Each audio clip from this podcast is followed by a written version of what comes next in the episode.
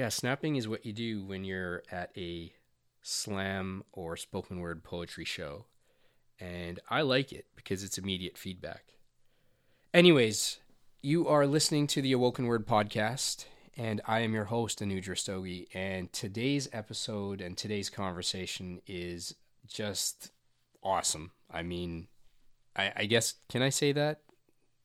It's my podcast, but it's awesome not because of me. It's awesome because our guest today is an incredible man, Ian French.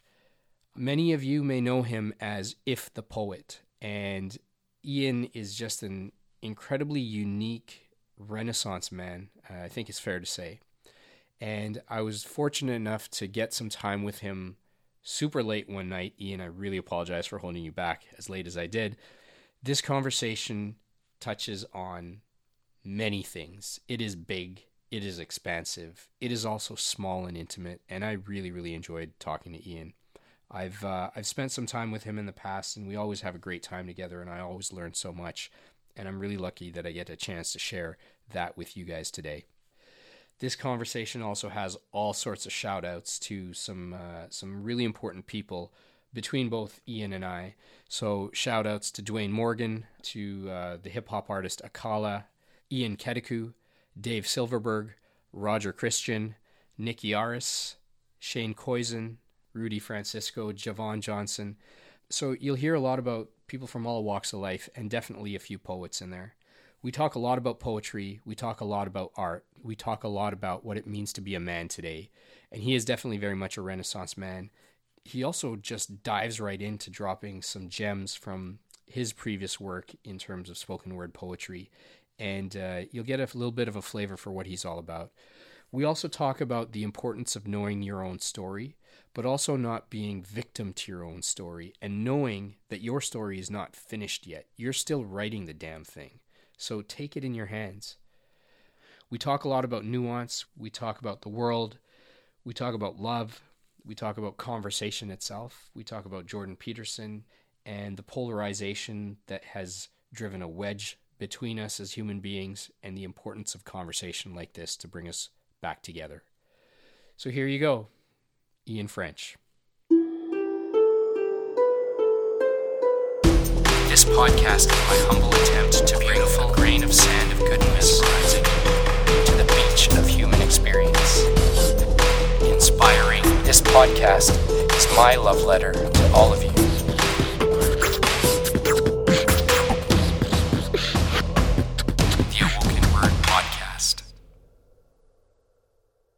We are joined here today by Ian French. Ian, thank you so much for being here. My pleasure.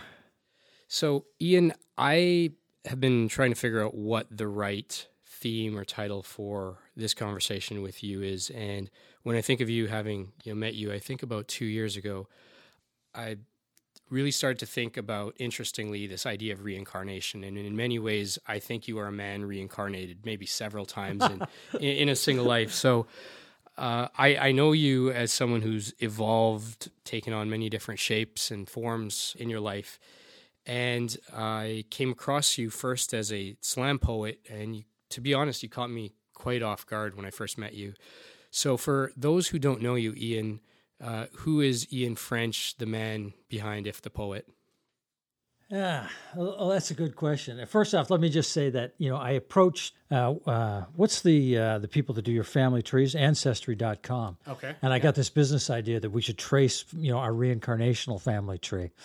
But, so I think that's if we left a DNA residue. Yeah. That would be cool. I think that's the next the next big thing. Um, well, let me put it to this way: There's a poem I wrote a long time ago that probably sums up who I am, and it goes something like this: um, They voted me most likely to fail. Thought I'd be throttled by the bottle or found dead in jail. But I said to hell with caskets and bars and set sail for the stars. So, no, these scars don't define me. They only remind me what I put behind me. So, take it as a sign, please, that sometimes even the blind see. I've lived through disasters, now I walk through green pastures, and I fear no evil, for it never existed. Just love been twisted, double fisted by hate and bent out of shape, but it's never too late to fix our mistakes, to right our done wrongs from the cultures we stomped on till they was all but gone, to the bombs we dropped on homes from Baghdad to Saigon, and the fortune we spend on warfare and weapons, feeding the demon, pretending we're somehow defending our freedom. But I still believe in Dr. King's dream and Gandhi's vision of a world with no prisons, where multiple religions don't add up to divisions, our sons and our daughters are not cannon fodder, and peace falls upon us like holy water.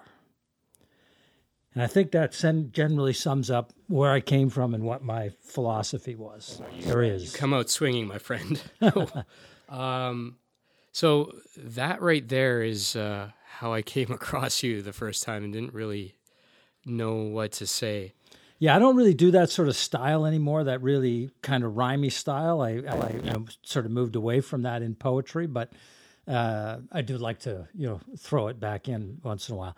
But it's funny you mentioned reincarnation. I do believe in reincarnation, absolutely. Uh, I, I would think the difference, the way I look at it, the way that most other people look at it, is I believe that uh, I don't I, I don't think time is linear. Right. And yep. I think the reincarnations are all happening now simultaneously, but we're just experiencing them in in this physical form in a linear fashion. Um, you know that we live in a world of probabilities that we sort of experience. So, and and I, I, do believe there will come a time when actually people as a species that that reincarn- reincarnational information will be available to us intellectually rather than just in dreams mm-hmm. uh, and things like that. And you know that's going to be a shock for people to find out they are uh, the people they hated. And when you say you you believe in reincarnation, do you believe it in the in the literal material sense, like we come back in new bodies again and again, or do you believe it at a more metaphorical level? No, I believe it on a uh, not on a metaphorical level. I believe that you know your soul or entity seeds many different physical personalities into the physical world. Mm-hmm. Um, and you know, for example, there's probably counterparts of you walking around as a as a woman in China or you know uh, whatever somewhere else. And I definitely have my uh, my Visa card yeah, yeah, and and I think there's and and I think that accounts for you know I always find it interesting when you find these people who have like this incredible in depth passion about you know French history, 16th century history and or you know they're right into trains or something like whatever it is these weird and I, I sometimes think there's reincar- reincarnational connections there but i know for a fact for example i was a monk in a former life like i, I, I, I that just I, I know I, I even have those tendencies still mm-hmm. and i mm-hmm. think those personalities because they are simultaneous live on within us and and we share who we are with them and they share who they are with us at a cosmic level mm-hmm. i mean just going by you know classical physics and you know that energy is never created nor destroyed it just is. Inevitably energy is taking new forms all the time right? So yep. even at a at a universal level it is manifesting itself over and over right? Like you know we die we decay and then next thing you know there is a plant somewhere yeah. or there is a new person. Yeah. So um, no that's i mean that's interesting that we kind of just jumped right into it. So i don't think i've ever talked about that in an interview. That uh, i think i think we're going to end up coming mm-hmm. back to that. So before kind of go further, I mean, I know you as first, at least my first introduction to you was as a spoken word poet. I know that you've uh, you came in third in the World Slam Poetry Championships in 2014. You won the Buffalo International Slam. You have a Wikipedia page, which means you're totally legit and, and, and, real. And I, I, do remember it was actually a, a, showcase that Dwayne Morgan had put on. Right. And Dwayne's actually someone uh, I'm uh, hoping to get here sometime yeah, yeah. soon. Uh, love the guy. Love all the stuff that he does. Mm-hmm. I remember seeing you go up on stage, and I mean this with all due respect, but I saw an older white guy go up on stage, and you know, publicly admitting like we all have our sort of uh, sure. misconceptions. Yep. And it just it didn't fit within the mold that I had wrongly created for yeah. what this form would be. And then I think the first poem, if I'm not mistaken, that you dropped was about from what I understood, the, what the pastors on either side of a battlefield might be telling their soldiers. Right. And I was in complete awe. Um, I think you had another poem that was uh, sort of an, an, homage to to Africa mm. and the oneness of humanity. And I remember hearing just the way that you presented the story, the narrative, and I was just like hanging off every word. Oh, thanks, man. And I thought, where the hell did this guy come from? And just how did this sort of take place? So I'm I'm just I'm curious on this entire journey that's kind of led up to not just the poetry, but like who are you? Yeah, well, that it's that's you know it's it's probably too. Uh, I don't even know how to go about answering it, but I, I would just say from from the poetry perspective, I, I, wish I could tell you that there was kind of a linear path that that happened in that, but it really it really didn't. And I've always believed that in life, what makes you quote unquote successful in your own life is is the universe opens doors and the successful people are the people who walk through those doors when they, when they're open. Right. And and that's really what happened to me. I, I was basically trying to stay involved in my kids' life, so I started listening to a lot of hip hop. And unlike a lot of people of my generation, uh, who you know listen, you know, hear the bitches and hoes thing and say that medium sucks. Yeah. Um, you know, I went sort of really deep on it and was listening to it. And as someone who's always loved words and lyricism, I was like, oh, fuck, these people have rewritten the lyrical game. Absolutely. And flipped it over. And like, I'm not a big rap devotee or anything, but I was astounded by the skill and what they were doing. And, you know, everyone my age was completely ignoring it like it never existed, which is, of course, what their parents did when rock and roll came right. along yeah. and the whole thing, right? It's so ridiculous. They yeah. repeat it. But, so anyway, I started, you know, just because I was turned on by it, I started writing like that. But, you know, I, I can't rap and, and whatnot. And I, I can't remember how it happened, but I ended up going into a, a thing that the late, great Charles Roach, um, who, if you don't know who he is, look him up. He's uh, a, a, legend, uh, one of the most important citizens Toronto's ever had. The guy who's really responsible for the fact that we have a, a board that oversees police behavior even though they may not do the greatest job. Mm-hmm. They exist because of him. Anyway, he used to run a thing called Sunday Poetry at Ellington's. And I went in there one day, and I, the way I remember it was he said, You know, are you here to perform? And I was like, uh, Yeah. And he was, uh, Yeah, the stage is yours. And okay. Anyway, I ended up going up, and you know it was terrible and whatnot. But he was very supportive and encouraging, and said, "Hey, why don't you come back next week? We'd love to have you again." And and that's where I kind of shifted it from writing these rap lyrics to sort of doing somewhat poetry. Right. And then somebody told me about spoken word, which I didn't know existed. I knew nothing about it. Um, and the first show I ever went to, I competed at, uh, which was at the Drake, and I was immediately hooked. Like I went in and there was all these uh, you know it was primarily younger people but multicultural yeah. and and energy and excitement and and loving words and loving lyrics. And i was just like this is amazing. Right. And uh, i fell in love with it. And i've always been the type of person that I don't care what I'm supposed to be doing for my age or all this. Like, you know, I, I, played guitar as a teenager and I didn't put it down when I got to 20 and right. got a mortgage. Like, yeah. I, I, kept, you know, I'm like, I'm going to do what I want to do. Yeah.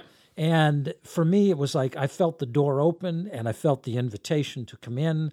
And I'm talking, you know, spiritually or whatever. And I was just, I'm, I'm following it. And, and that's what I did. I followed that muse and, and I was really, really fortunate to, you know, to get tapped into the Toronto uh, spoken word community, and that Dave Silverberg is running yeah. it, and and Dwayne Morgan, and you know, ending up with Ian Keteku as my coach, and all of these very fortuitous things happened because I followed that passion. I have to assume that you've read The Prophet. I have read The Prophet. I love yeah. The Prophet. I think it's one of the greatest books ever the written. The universe will conspire in your yeah. favor. That book is genius. It is. It's so yeah. simple. It's too. so simple. It's so yeah. This conversation keeps resurfacing around uh, free will versus determinism or versus destiny. I haven't completely formulated uh, where I stand on it. I do have a pretty clear hypothesis, I think, but inevitably, I, I share this same sentiment that sometimes there's a door open in some metaphorical and sometimes quite literal way. Yep. And you have a decision or at least I believe you have a decision to walk through or not. And when you walk through, and then another door opens, and another, another door opens, and it feels like you're almost just riding a wave yeah. that you haven't planned, but you just know somehow, some way you should be there. Yes, exactly. It's quite a feeling. I mean, I've been a, a musician for most of my life. Spoken word actually came into my life probably back in 2001, 2002 when I first got introduced to it in a slam in Edmonton. And I wrote a couple of pieces that sucked. Like Yeah. I I didn't realize how much they sucked until Yeah. I actually went up and delivered them, and Right. I, and then I didn't think I could actually get through the entire set. But I'm like, well, I'm here. I may as well finish this off. And you know, the crowd is somewhat charitable. Yeah. but it was terrible. Yeah. And then I wrote one poem that till this day, um, breaking news, I still perform a lot. That was the first time I realized, no, I can actually do this. Yeah. But then that was the last thing that I wrote for several years. And then somehow in the last few years, it kind of it found me again. Right. I found it. I don't know. I've got about 130 pages worth of, of spoken word and written poetry compiled now. Yeah. And when it actually happens, I feel like it's a flow state. Like I can't sit down and say, I'm going to write about these Yeah, things. yeah. If something hits, then the next line comes and the next one comes. I almost feel like a fraud even claiming authorship for it because sometimes it just feels like Well, it's just happening. Yeah, you know what? But everything, it, everything that comes through you comes through you. Sure. So even if the source is, however, whatever you want to talk about, whether it's your soul or God or whatever, however you want to frame Mm-hmm. that, it's still translated through you. Right. You know, like the prophet feels to me like, you know, channeled material. Like it's, you know, it's Yeah. so pure and and but it's got his mistakable, unmistakable imprint on it, right? And. Right. and I think that is art. Art is translating that whatever thing, that inspiration or imagination through, you know, the vessel of your creativity and your being and your experience. Right.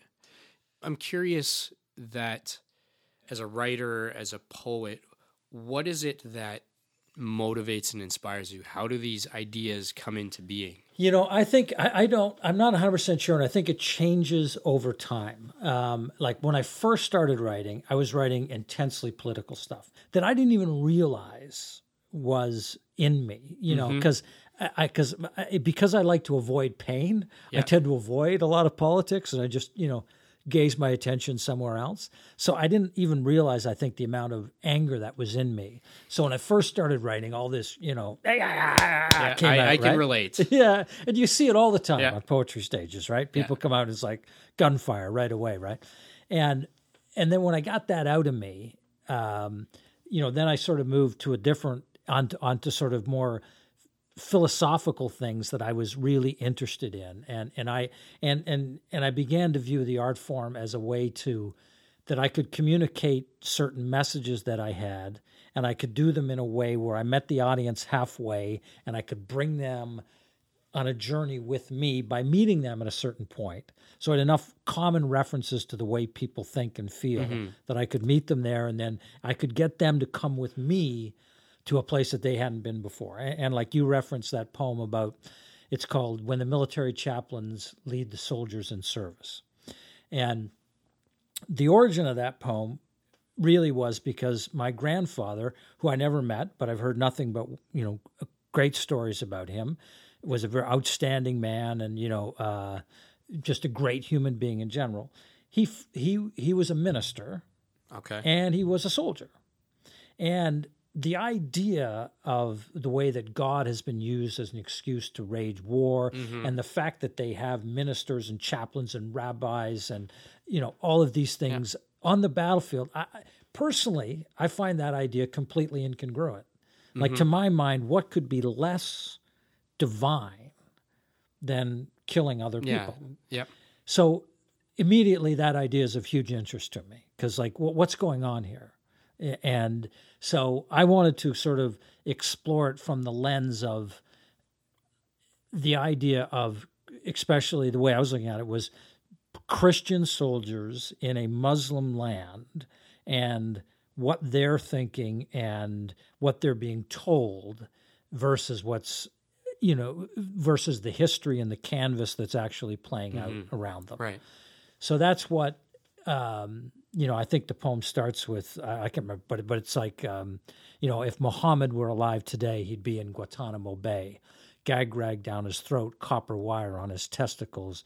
God Himself turning away in disgust as generals discuss Super Bowl picks and advanced interrogation techniques with politicians absent without leave from basic human decency like to my mind that addresses the issue of religion but it also talks about you know, our willingness to torture people, our willingness to sacrifice our morals for some ideological principle. Right. Um, and so, to my mind, that was very ripe territory. And and when I say about meeting people halfway, I think that's an uncomfortable place for most people to go into because we're so nationalistic and we've been trained, you know, that the military is above scrutiny mm-hmm. and, you know, loyalty to one's country is one of the greatest ideals we hold up. And I don't believe that. Right. I, I believe that I believe loyalty to the principles of life and the loyalty to what you hold as being the moral morally important things are more important than the tribalism. You know, countries are run by politicians. Right. And, you know, when you go to war for a country, you're usually going war for a politician or not you. Uh, yeah. It can happen. Let's put it yeah. that way. And if there, you know, so I wanted to look at that through that a different lens. It's interesting. I've had uh, Roger Christian, who is the gentleman that worked with George Lucas on A New Hope. So he was one of the first three hired by George Lucas to work on Star Wars, and he's actually the guy that designed much of the look of the entire Star Wars wow. universe. He in this built, chair, in this very chair. Uh, Can I take it with week, me? just last week, he designed the lightsaber. Right. Oh uh, wow. Uh, he designed the Crazy. blaster gun for Han Solo the entire cockpit and look and feel of the Millennium Falcon, that, that dirty aesthetic of, yeah, space yeah. and Star Wars, that was which they've never beat, in my w- opinion. It, of course, and and so he is he is a legend, and I was beside myself. I've known him for quite some time. What was really really interesting in talking to him, amongst many other things, was coming back to this idea of story and mythology. Right. And he, he talked about in the context of George Lucas and through Star Wars creating the first real perfect modern myth like right. since ancient times of religion, it's one of the few right. examples of a true myth. But the power of storytelling oh, yeah. and the story that needs to be bigger than ourselves. And at the same time, I just started reading um, *Sapiens* by uh, Yuval Noah Harari. And in having heard him speak, he talks a lot about this idea of the story and that we need something bigger than us to be able to collaborate. And the one thing that we've done as a species, different from every other species here, we can collaborate in large numbers, in huge numbers. Unlike many of the other creatures on this planet, we're not nearly as strong. We are somewhat more intelligent, but may, we don't have a lot of those physical gifts that a tiger or right. a bear or an elephant might have. But we can collaborate in very large numbers. And we do that on a story that God wants us to do this, right. that your country needs you yeah. to do this, yep. that this group of people is the enemy or there's that threat yep. or whatever.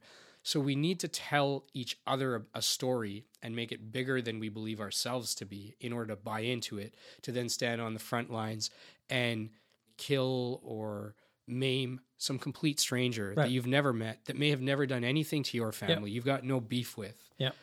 You need a story that's more powerful. And I find it such a travesty that till this day, we still use those stories primarily to do harm to each other instead of yeah. good because a, a, story can be very powerful as a yeah. positive force too yeah I, and, and i'm really glad you, you, i'm really glad you said that um Anuj, because you know there's a lot of emphasis now you hear talk about the power of storytelling it's really coming back right and you know the spoken word community is about that tell your story and and and i even have a poem that's about telling your story but there are problems with it, as you just pointed out, and you pointed them out on a societal level, which I think is absolutely true. Is we have stories about Canada, you know, mm-hmm. stories about our history. Yeah. They usually don't include, you know, the decimation of native cultures, for example, yeah. and they, you know, they're whitewashed and they're designed with a propagandic end in mind, right? To to get people behind a myth and moving forward. And that's not to say that there isn't truth in the story.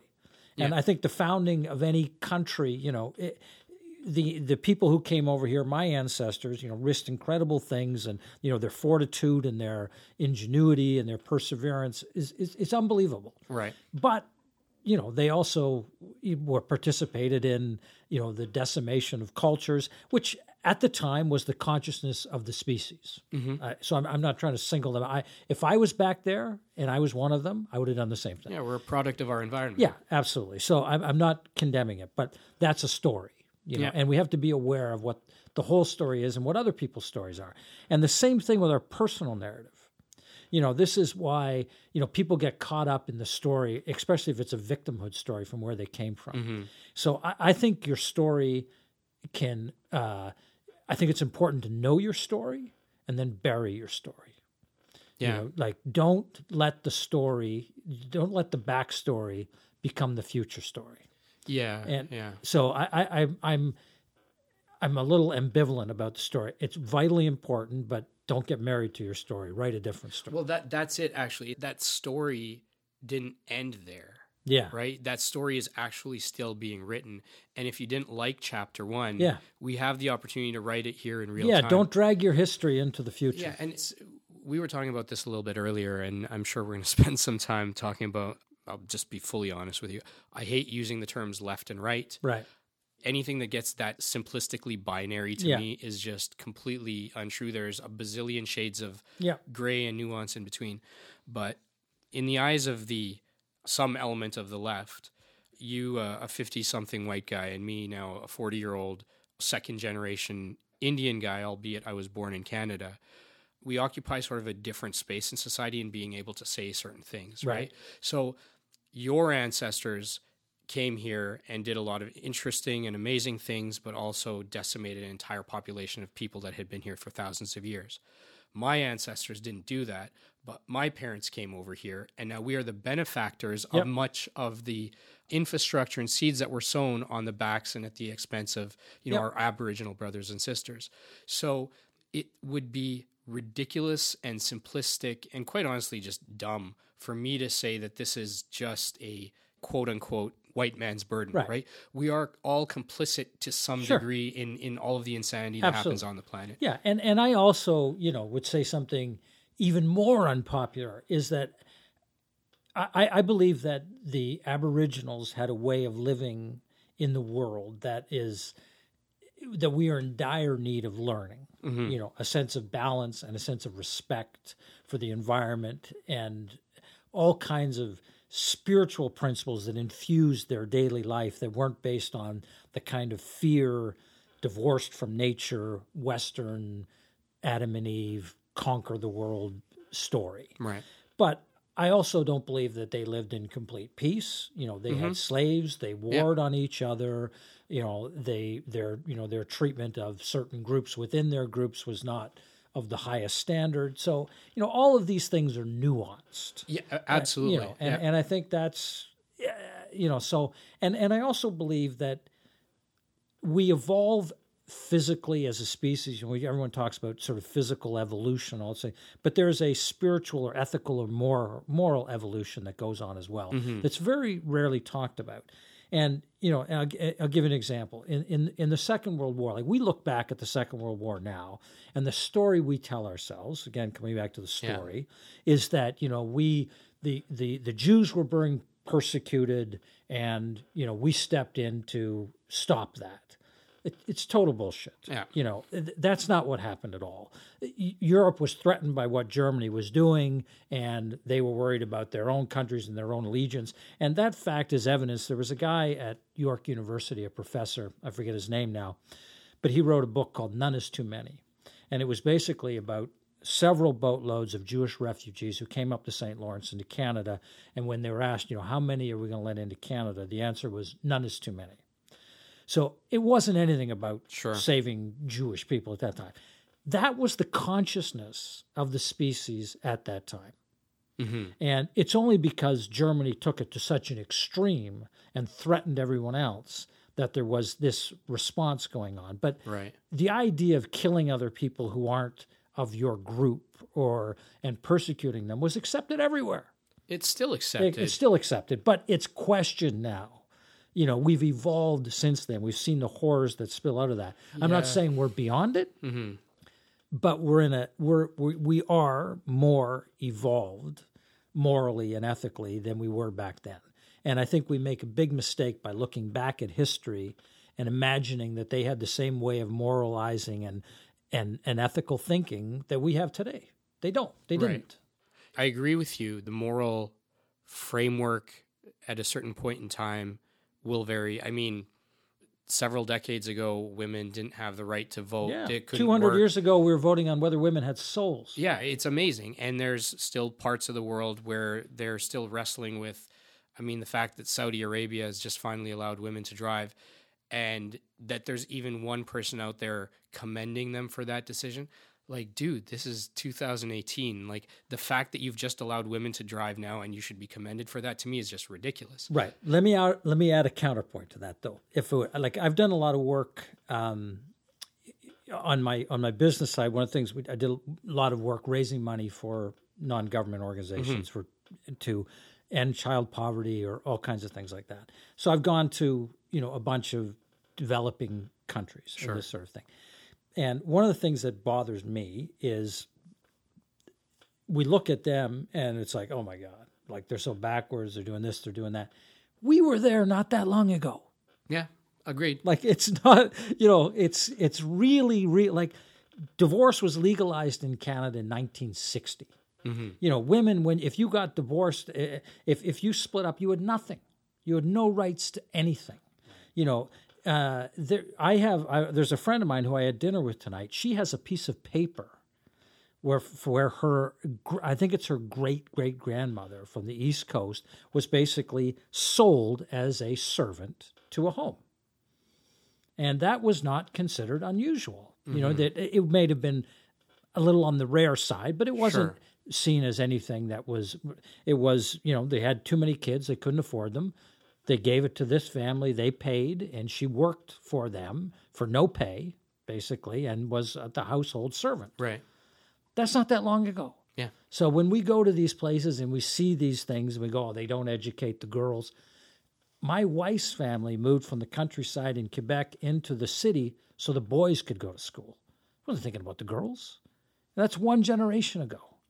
So I think we have to be really careful when we're looking at other countries and condemning them. You know, time is a big thing. It- and it we, is we look thing. at our little window and go, I agree. And yeah, a lot of this uh, supposed enlightenment is very recent, even here in the in the West, sure. in, in the industrialized world. And many of the cultures are either younger in some regards or older and they've evolved in different ways and Yeah. different times. I absolutely, absolutely agree with you. I just think that for the most part, as far as I understand it, we've basically stopped evolving physiologically for the most part. There are pockets of it, but we have intersected uh, biological evolution with cultural and social and you know maybe a few of us even spiritual evolution in such a big way that all of the natural forces that would have been changing our physiology are they're not as uh, they're not as much at play and yet the amount and rate of exchange that we have is part of what's disrupting the world too. I know a lot of cultures that are first of all, there's not a single part of the planet that's not patriarchal. Right. There is a degree of patriarchy at play in every single part of the world, maybe less so in some and more so in others. And it's taken some time to, to undo. But ideas are traveling so quickly Yeah. and people are able to adapt to those so quickly. People, I think, are able to adapt to them as individuals, Yeah. maybe even as collectives. What hasn't been able to evolve is the power structures. I don't think that a government that has always treated certain people a certain way has been able to let go of the reins of power in certain ways that you know even governments in the West don't let go of those powers Yep. uh, in the same way.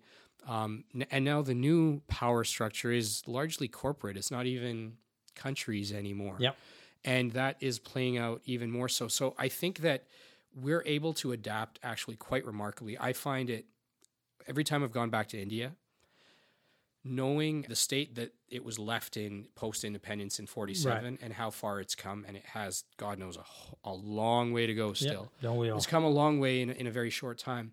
But the resilience of the people and their ability to adapt to technology and new ways of Yeah. doing things is just astounding. Like they are light years ahead of, you know, most of the West in many regards, Yeah. in, in areas of technology. And yet there's a government structure and this idea of communalism and, and power politics and nationalism and all this stuff that's playing out in many other parts of the world. That's the thing that's not evolving right. because there's too much money being made in that system Right. for a certain small handful of people. Yeah. We are at a point where I think we just need to evolve. I was I was talking to you about this earlier, and one of the things I actually really wanted to touch on. I know that you are speaking at the masculinity. Yeah, Summit men and women summit on masculinity. Yeah. Okay. It's interesting. uh, For the first time in history, I believe in some really meaningful way, men are under the microscope. Right. And I think it's for good reason. And as evolved as we might be in, in some parts of the world, and as much as there are many, many millions of great guys who are just trying their level best every day to be, uh, you know, honest, decent, kind, generous human beings who are supporting all the women in their life and are, you know, shutting down stupid jokes or the patriarchy that's kind of manifesting itself. There are still millions of men at the same time that are just completely out of touch with that human side of them and what it means what what I believe it should mean to be a man. So I'm curious where do you stand on all this? I mean, you're obviously presenting at the summit. This is something we've talked about. What does being a man today mean to you? Yeah, well, that's that's that's a great question, and let me just preface it by saying, I I don't have any, um, you know, scholastic or research background on this. So you know, there's people who studied masculinity. I'm not one of them. You know, so I, I come at it from as a poet, as a father, as a son, as a husband. You know, those sort of things, and and I think where I net out on it is, I, like I don't think. I, I think uh, one of the guys who's speaking, I think his name is Warren Farrell at this at this summit. Uh, I was watching one of his videos, and he was talking about how societies, you know, wanted men to be, you know, are the modern definition of toxic masculinity because they needed people who are willing to go to war and and die and kill and. Uh, you know, you don't get in, enlightened men who are generally lining up for that kind of thing. So, you know, we had societies who who valued that, and it, it wasn't just men. You know, it was women wanted those type of men, and and women raised those type of men. Uh, so it's not just a, a, a man thing. I think it's a cultural and societal thing of what we expect out of men, and I think it also gets on a on a spiritual level in the sense of our religious framework in the West is one of separation from and domination of nature. Right. And, you know, that is how our concept of God evolved. And naturally, because God was seen as male, men are trying to emulate that. And that has been a, you know, the idea of the powerful, unfeeling protector, attacker, warrior, all of those type of things, I think are connected to our religious views as well. So I, again, I think this has many, many, many threads in it. But at the end of the day, I do not know what it means to be a good man, and I don't know what it means to be a good woman, and I don't know what it means to be a man or a woman. I, mm-hmm. what I come back to is I know what it means to be a good person. And I think if you are a good person, and by that I mean you're acting out of a idea of something that is good for you and those around you and the world at large, then you will act in a way that is, uh, you know, for lack of a better term, an enlightened masculinity or femininity. But you know, I, I saw this thing the other day that somebody from the summit actually posted. It was a woman talking about, you know, we need this. We don't. We need more masculinity, but we need because we need people who are, uh, you know, heroes and Right. who are defenders and all these other things. But if you look at the greatest men in history, you know, I dare to say most people would say, you know, Gandhi, most enlightened people, Sure, yeah. you know, Gandhi, uh, Nelson Mandela, you know, Buddha, Jesus Christ, Martin Luther King. Mm-hmm. None of these people, none of them represent the common ideas of masculinity Right. not one of them. And yet they are the people that we look to as who were world changers, absolute world changers, um, because they renounced they renounced aggression against others and approached the changing of the world with an open heart Right. you know, I mean, in my opinion, what Martin Luther King did was he shamed and embarrassed America, and I put Canada in that group too, Sure. Yeah. by by not by raising a gun, but by lying down and letting the world see what it's like when a white policeman beats a helpless, uh, nonviolent, well spoken, intelligent, compassionate person on the ground because of the color of the skin. And, and shamed people mm-hmm. about it. And it's the same reason the, the Vietnam War was stopped. They were shamed by the images that came back. Right. And that wasn't if if if if not if Martin Luther King hadn't fought from a place of love, that would have never happened. You know, and and I'm not saying that that revolution is over. It's it's not. But no. right. but to my mind, that is what you know masculinity is all about. It, it's about being a man, but being a man from a position of power, but a power based in love and compassion, not a power based in domination it's come up a few times in the, the last few conversations I've had. And I think I'd share this with you originally. I'm holding this hypothesis for now. It's still kind of a work in progress, but I I I believe that all people are imperfect, as any of us are, for sure, and also that all people um, are broken. I believe there's a particular brokenness uh, amongst men, and some might be a hairline fracture, some might be a compound fracture. But a big part of that, I believe, is much of the way that we raise boys and men in all parts of the world to some degree are around these very narrow constructs and ideas of what it means to be a mass, right. you know, man. It's you know, don't cry. It's man right. up. Don't talk about your right. feelings. If somebody hits you, hit them back. Right. So when you are just a young boy and you have these feelings that you are told you shouldn't have, can't talk about, and it just kind of goes back under the surface and it festers somewhere, and it ends up manifesting itself somewhere else. And if you look at nearly every terrible act of violence or exploitation that's happening around the world, women are very much complicit in it. Women are actors in it. In many cases, it might be perpetrating it, but the vast majority of acts of terrorism to murder to exploitation of impoverished people in some developing country these corporate psychopaths, you know, people in, in positions of government and whatnot, they're men. Yeah. And those men were once boys. Yeah. And at some point, I imagine many of them were told, don't cry, don't talk about your feelings, all of these sorts of things. And I, we're missing something in terms of raising our boys because that place of love that you're talking about, I think absolutely 100% agree. But there's also something that's missing in that self love. As cheesy sure. and corny no. as it sounds, like there's if you no. loathe some part of yourself, yeah one of the easiest things that many people will turn to is trying to make other people feel bad about Absolutely. themselves. Absolutely. When you are, uh, you know, somebody once said all criticism is self criticism. And I believe that that's true. When you are attacking somebody, I mean, you see this among televangelists, right?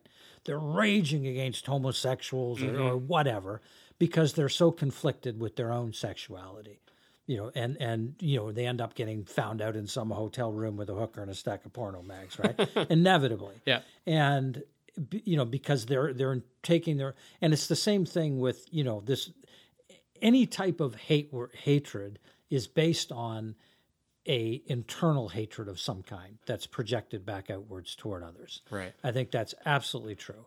And you know, we have culture, we have religions like you know, Christianity is based upon the idea that man is a faulty creature, that you shouldn't trust yourself, that you can't trust yourself, and you certainly can't trust anyone who hasn't come to Jesus under the the sword itself. Right. And you know, and that so this is a this is a again this is a spiritual, religious, cultural, societal type of teaching. This self-loathing that's gone through everybody and still exists still exists today. But I think personally, w- one of the places in the Western world where we fail boys the most is school. And, you know, I'll, speak my personal experience, but I think it happened to lots of people. Most parents, I believe, today are not that repressive and, you know, don't cry. They don't mind if their boys cry or talk with. Eh, but when you go to school, you know, that's where most boys experience their first sense of failure. Right. And and yeah. kids need success. And they need like the job of the education system should be to open up what's to allow a child to unveil what is within them and to follow the path that is already within them. And you, I've seen this in friends of mine who've homeschooled their kids. These kids are like on another level. they've just they've followed their passions and their interests and they're good at this and they're good at that and they don't hate certain stuff. Like I mo- I left school with you know an absolute loathing for it, and and I recognize that some people do well, but it is a it is a basically a factory system. It is, yeah. It's industrial Yeah, uh, and, and it's bad for boys. It's especially bad for boys. Like I mean, you look at kids, like the, the kid, you know, they're out running around having fun. They're being rambunctious. They're playing, and then it's like, sit down, shut the fuck up, listen to what Yeah. I'm going to say, and repeat it back to me the way I told you. And that is it's and it, you know I think that's where a lot of boys today go off the rails right away. And then you know okay well they need more discipline they need more this than that. Maybe that will help them because their behavior sort of control, but that's not the problem. The mm-hmm. problem is they were never allowed to be who they were. Right. And you know, one thing we know, and and school does not allow for proper socialization. There's not enough adults relative to the students that are there, and kids can't monitor their own behavior at that age with each other, so they end up getting into bullying and to cliques and all kinds of shit that Yeah. would not happen if there was appropriate adult. But we think having one parent, one adult for 32 kids is appropriate. It's a joke. Yeah, it's it doesn't make any sense at No, all. and and you know we think that we value the education system. We, you know, when we don't spend, a, you know, anywhere near what we should. The whole thing needs to be turned upside down. Yeah. Oh, our system at a macro level of incentives and values is completely upside down. The fact that we were at a, a school uh, a parent council and, and board meeting because uh, our our daughter's school is the capacity is something like 510 students. Last year it was at 792. This year it's already we're not even partway through. We're already I think at 894 or something like that. In a school that's supposed to fit, you know, just Yeah. over 500. And there's increasing numbers of kids coming there because this area is desirable and there's a lot of new infill and whatnot. So when we were at this meeting and the uh, you know there was representatives from you know the Toronto District School Board and you know the, the administration of the school and whatnot, and I, I went in very cynical on the administration. I'll be honest, I came out of that meeting thinking, "Holy shit, these people are really." I think doing their level best to Yep. do what they can for our Yep. kids here. Yep. But the system itself is upside down. So what I didn't realize was in this area you have all these developers that are putting up everything from high rise condos to mid rises to townhomes and whatnot. And many of them used to explicitly advertise themselves on the basis of the proximity to some good schools. Yeah. And just near our, our kids' school, there's 102 townhomes that have opened up that Yeah. are maybe you know 300 meters from the school, which have a lot of kids in them. These developers, when they build out these huge complexes, pay nothing into the community in terms of infrastructure, Yeah. in terms of schools and whatnot. So now it's back on the public system, which is already struggling for funding, Yeah. to somehow find some way to raise money. And so they're uh, doing an expansion in in our kids' school, but we also know there's schools not far from here in other areas that are already struggling that don't even have yet what our kids' school have in the public system. Yeah. And they're further down in line because they don't have the same political clout. It shouldn't be like that No. At all. It doesn't make sense. No, and and and I think you're absolutely right. The the point, the, one of the points you're making, which I agree with totally, is I, I'm not trying to condemn teachers. My wife is a teacher. My father was chairman of the school board. My brother is a teacher. You know, I, I come uh, from a family of educators, but and there's tons of people trying to do the best they can. But the system, you know, it's the same thing with with you know the criminal justice system. It's you know I I don't believe that people join the police force so that they can you know be racist assholes and, and beat people up. But that's what happens to a fair percentage of them mm-hmm. because the system is built that way and there's a blue wall that closes and you go out and you see the worst in humanity every single day and you're not given the capabilities of dealing. They're not they're not taught how to de-escalate situations. They're you know like it's a whole hammer and anvil you know us and them system. So i and and I, I think this is just important to point out. I, I believe i absolutely fundamentally believe in the goodness of people. Agreed. but we have bad systems and the systems need to be changed mm-hmm. and so I, I don't want to you know i one of one of the poems that i was well known for in, in the early days was one of my you know quote unquote most successful ones was called teen hunters and it was really about at a time when I was really terrified about my kid going out and running into trouble with the police, which which did happen, and and you know what was going to happen to him. Fortunately, wasn't you know he's white, so and I and I go into that, and you know so I wasn't completely freaked out, which I would have been if you know my nephew, for example, is not white, and, and you know that's a, another fear factor. But um, I know that there are good people out there, but I I dropped that poem because I felt, even though it was true, that it was demonizing cops. And don't get me wrong, mm-hmm. I had a lot of trouble with the law growing up. I think the criminal justice system is absolutely a wreck. Mm-hmm. I think they have way too much power. I think they need to get their fucking act together. Mm-hmm. But I don't want to demonize them as people. I don't think that accomplishes anything. I don't think that moves the ball forward in any in any way.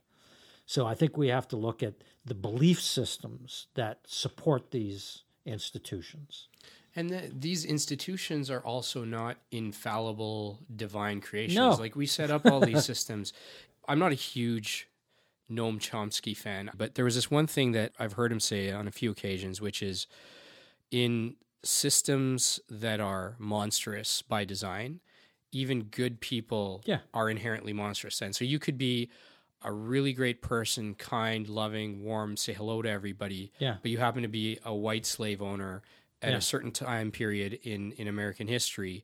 And even though you're the nicest person ever, you're still a slave owner, and what you're doing is monstrous. And if you fast forward that to the weirdly abstracted, globalized corporate world that we live in today, you could be the kindest person, give of all your time to charity and volunteer. You know, you know, walk old ladies across the street all day long, but you could be working in in a tobacco company that is by design knowingly killing people every day with its products. Yep. And so we live in this strange time. And if our incentive structures and our value systems that the institutions are based around are wrong, there's almost nothing you can do that's good within them. You just have to, over time, change those systems. Yeah, I, I, agree absolutely. I mean, this is why the U.S. military, and I'm sure the Canadian military does the same thing, is recruits in Mm-hmm. you know poor neighborhoods. This is you know because they they use, and I mean, war has always been an economic you know Absolutely. out for people, and and if, and and you know they use that. They sell scholarships. They you know they buy people's allegiance through money. To- Mm-hmm. Yeah. And and it's the same thing. They build prisons in these little towns. You know where I where I'm living right now, or spending at least half the years up in in Bracebridge. There's a uh, there's a minimum security place there, and you know of course the town economy is kind of built around it. I mean Kingston is Kingston, Ontario is prison city, and you know th- and that system, the criminal justice system, the prison system, is one of the most you know degrading debasing dehumanizing and ineffective mm-hmm. systems Yeah. ever created. Like canada is is is you know in the dark ages as far as that's concerned. But and as you say there's good people they go in there i need a job i get a job. Personally i would never take a job as a prison guard. I mm-hmm. unemployed whatever. Yeah. i live out in the woods. I'm not going to be a slave over somebody like that. I, I i wouldn't take a job you know in in all kinds of different things like that. And and i don't understand people who do but i recognize there's an economic motivation behind it. They're trying to feed their family. It's difficult. Well, if you take the case of, of cops, I agree. They see the things that an average cop will see, you know, in a month, most people will never see in a lifetime, and hopefully n- never do. And, you know, bless those people who decide to put themselves in harm's way every single day to, you know, be a first responder, to be a cop, to be a, you know, a firefighter, whatever it might be.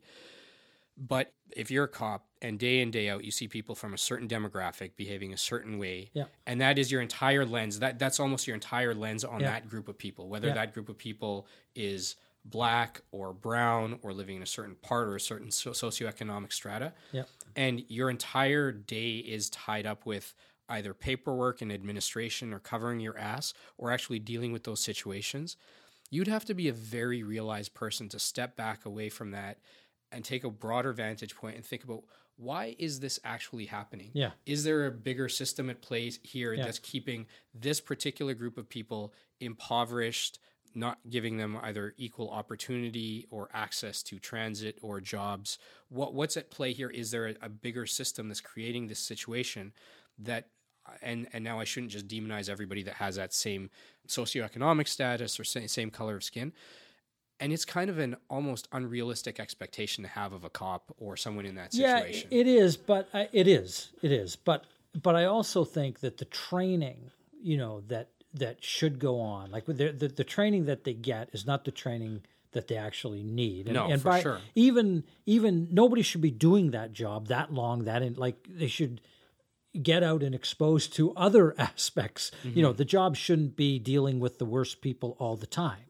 You know, because as as we know, that corrupts your brain after a while. I mean, we've seen that over over and over again, right? And um, I, I- I just think that like the way I view it is if you give somebody power over somebody else, that is a responsibility of the highest order. Like when you have a badge and a gun, you're you are on a completely different level. And the moral behavior that must be expected from you is on a completely different level. Mm-hmm. But the training and the recruiting and all of that stuff does not bring people to that level Right. you know so i like you know i i have nothing but respect for any officer of the law who's doing who's trying to make the world a better place who's trying to be fair and, and do all that but we cannot tolerate those who are not doing it Yeah. I had just read an article last week and it's still making the rounds. It was there's a a woman who is an officer in I think 51 division downtown and she's filed a case against that division for years of sexual harassment and rampant misogyny and sexual advances and just made to feel so objectified, so unwelcome, and just just frankly disgusted by the behavior, and that this wasn't a handful of individuals, but this was a Well, a cultural culture. norm, Yeah. right within within there. And when the people who we expect to uphold or enforce our laws are behaving in ways that we don't expect even of the average person on the street, right but those are those are kind of the qualities that we've built into those systems right? Mm-hmm. Like the like Yeah. like it like the military for example you're training people to be able to go somewhere and kill other people. Like that's at the end of the day what the name of the game you, from that perspective is. Yeah. like you how eh, naturally they're going to come back completely changed. You you cannot kill another person or be trained how to do that and not be changed in some way. And you can't give somebody authority over other people and put them in a, a system where you know like our, our jails are you know disgusting depraved places. And y- you know we, we put people in there we put them in shackles treat like shit. Uh, you know you're going to people as you said earlier you put people in that environment they're like that's built into the system. You know it's like people are surprised about all the pedophi- pedophilia within you know religious organizations and that well I mean, th- these are organizations that demand absolute obedience. Mm-hmm. What what adult is going to surrender absolute obedience to somebody else like that? They're not grown up themselves; they're children Sure, yeah. you know, by definition, like that whole, you know, and they're most of them are deprived of any sexual outlet, and they voluntarily do it, and everything's taken care of for them. It, it's it's it's a, it the environment itself is ripe for attracting that type of. Yeah, I, I want. It's interesting because, like, looking at what's happened with within the Catholic Church and and you know, sort of the rampant exposure of essentially just rings of pedophiles, like within the system. Whether many of these men went into that system already somewhat distorted to begin with or not, I I don't know. Who knows? I don't know. But they end up in a system that's now clearly doing something that every one of those individuals knows is wrong by the rule of law, is wrong based on what belief system they profess to Yep. uh, represent and and sort of communicate. And yet they all protect each other. So there is the And, it's and that's what pisses. That is the worst thing of it. yeah And that's the same thing with the police. It's the same thing with prison guards. It's the same thing with uh, all of those groups. Like, it's one thing to have people who are doing extraordinarily monstrous behavior, but to have the other people protect them Mhm. and hide them and allow that to continue. you Yeah. know. Well, I mean, I don't think any of these terrible things cannot happen with a small handful of individuals. You need to have the complicity of a lot of people to make it work. Uh, an act of war isn't a president or a prime minister just declaring war and suddenly things happen. That means that everybody has bought into at best or at worst is willing to sacrifice whatever their own belief might be on whether that particular war is just or not and is willing to just follow orders to go along with it. That complicity is, is essentially necessary for the system to work that way. And i think that that's part of the reason that we've found ourselves in this this predicament continually. Like this rise of populism that we're seeing brexit perfect example uh, sort of a mob mentality based around a false premise that you know UKIP and Nigel Farage fell back on like immediately after the Brexit vote. The rise of populism and this you know sort of this right leaning, bizarrely populist movement in America. That the same type of movement's taken hold in India, and you know that people are being they're getting beaten, they're being tortured, they're being maligned in the public eye and it takes a number of people around a person doing that to say, yeah, keep doing it, right? Every time Trump rips into some female reporter, he's got all his cronies in the background laughing at his jokes, right? That craziness, that maniacal tendency always needs an entourage, right? And there is an entourage within the Catholic Church, or at least elements of the Catholic Church. There is entourages pretty much in every single Yeah. religious organization around the world Yeah. and in every government. And but but yet we're I, I don't I don't know what the uh, answer is here. It's just we know this is true, and yet I don't know that we're moving the needle quite as much as we could be. No, I, no, I, I don't think we are. and I, I don't know what the answer is, but but I, I do know that it doesn't lie in a a condemnation, and I, I think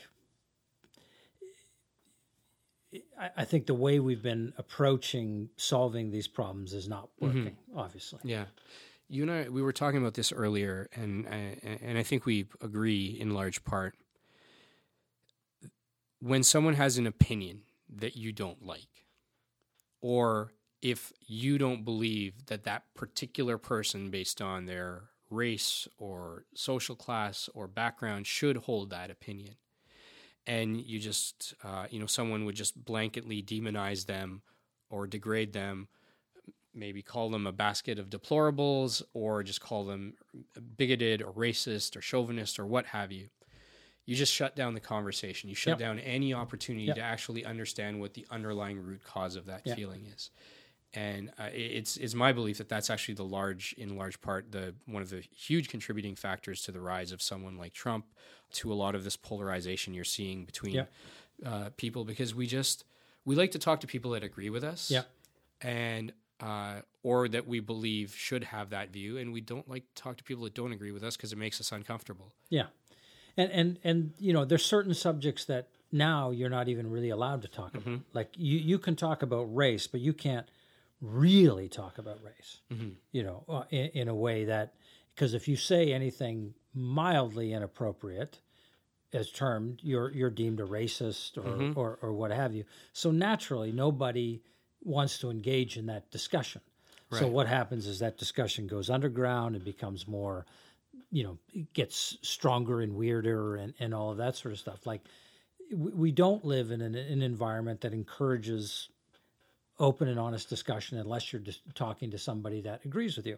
Now i was talking about this with, with friends today. Like in the universities today um, you know if somebody who's right wing shows up to speak you know they're booed down there you know there's student protests it's, it's like it, it's almost as if the you know like th- th- people have been there's so much angst and horror about what has happened to certain people whether it's for their their gender or their sexual orientation or their color that they're basically acting the same way toward other groups now Right. and it, and it's seen well if you attack the right in any way shape or form is okay because it's the right but that's completely wrong it, it, Yeah. it's like to my mind it's not whether you hate a particular racial group or a particular sexual orientation the problem is that you hate Period. doesn't Yeah. matter who Yeah. the target is Yeah. that's irrelevant you know and and and but we find it very easy to hate haters, for example. Mm-hmm. You know, and and it's it's a weird, it's a very very weird thing. I I, I wrote a poem. You know, you, one of the back ago. I don't do it anymore, but it's called the hymn hymn to the revolution, and it's basically about the idea of how often we become that which we fight against Right. you know we are transformed into that which we're fighting against and how rare it is. You know and i think you know i think people that we hold up like like Che and Castro you know people on the left hold up. These people were not ideal human beings. No. i mean fucking Che threw people out of helicopters.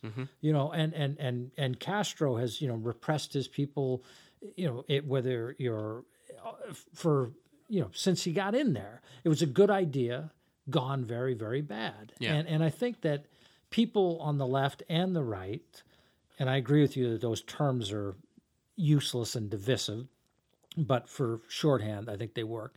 We need to look at at, at our own weaknesses our mm-hmm. own like we're so quick to point out what the other people are doing wrong but not willing to take stock of what we're doing wrong. And i see this you know i consider myself on the left and you know the people i generally associate with and you know especially in the poetry community and all that. But i've seen episodes of behavior which i think border on fascism.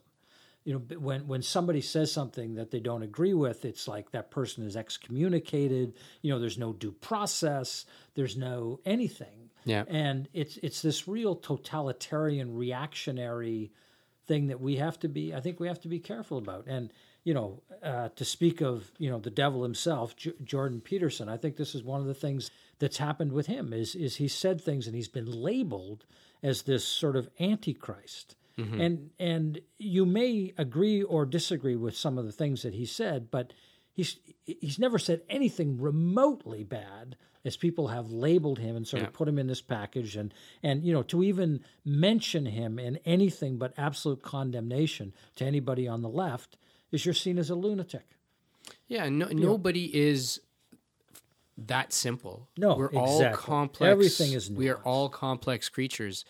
There are many. I mean, Che, great example. Castro, another interesting example.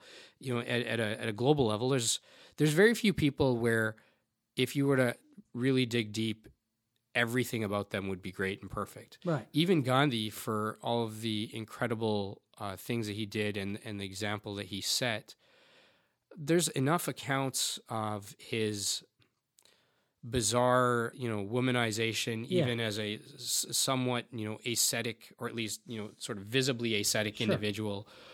You know, there's there's enough things about him that were negative. His own family life, his relationship with his sons, Yeah. sucked yeah you know, th- there there's a lot of things to dislike or disagree with or not necessarily celebrate about him, but that doesn't mean you throw out the baby with the bathwater. No. In the same way that there are, I find that it's just so easy to say Jordan Peterson is terrible. He's he's he's the devil and stuff.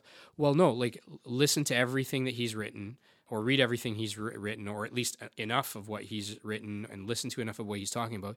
You will find points that you disagree with and, and agree with, and let's take each of those as individual. Yeah, and I think if you care about, uh, you know, if you if you're interested in in men's issues and the future of masculinity and and the the problems and challenges and benefits, all all of that of, of what we're facing with with men, you I think you owe it to yourself to look at why he is resonating with millions of people. What is he saying mm-hmm. that that men who normally do not go to psychological lectures, these sort of things, are showing up in in throngs. You know, ninety percent of his audience is male. You go to most other other anything other than a sporting event, I guarantee you, the majority is not male. right. And so he's saying something which is resonating people, even if you completely disagree with it. You owe it to yourself as a as a student of of life and of people to understand what he's saying and why that is resonating with people. Yeah. You know, and I think it's the same thing with Trump. You know, I believe me, I think the guy's the orange Hitler, but you, you we you need to understand on some level why he is appealing to people and not dismiss it uh, without going a little deeper than saying, you know, they're you know they're not stupid, simple-minded people. There's things much deeper than In his case, he and this entire movement were dismissed, and it was dismissed at the peril of millions. Because I can only imagine at that point in time in 2016, in many circles to come out and say I'm voting for Trump would have been instant backlash, demonization, shutdowns. You're a racist. You're a bigot. You're this, that, and the other thing.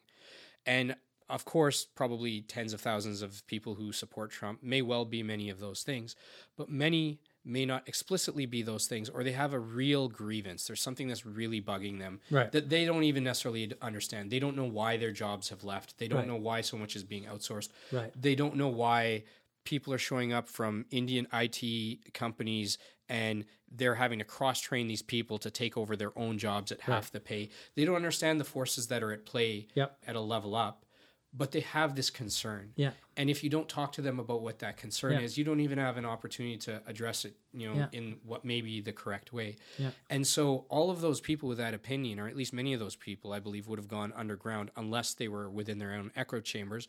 And lo and behold, we have someone like Trump in, in power. I can I can imagine many people probably would have walked out of just sheer disgust with the DNC and said, like, you guys basically sold out, you know, Bernie. We're just walking across. We're going to vote for Trump because at least he talks to us Yeah. you know, versus you elite politician, Yeah. you know, with your fiefdom. And so if we don't talk to each other and we just say you're wrong, you're wrong, you're wrong, you're an idiot, we don't let you speak on campus because we think you're Yeah. right wing or whatnot.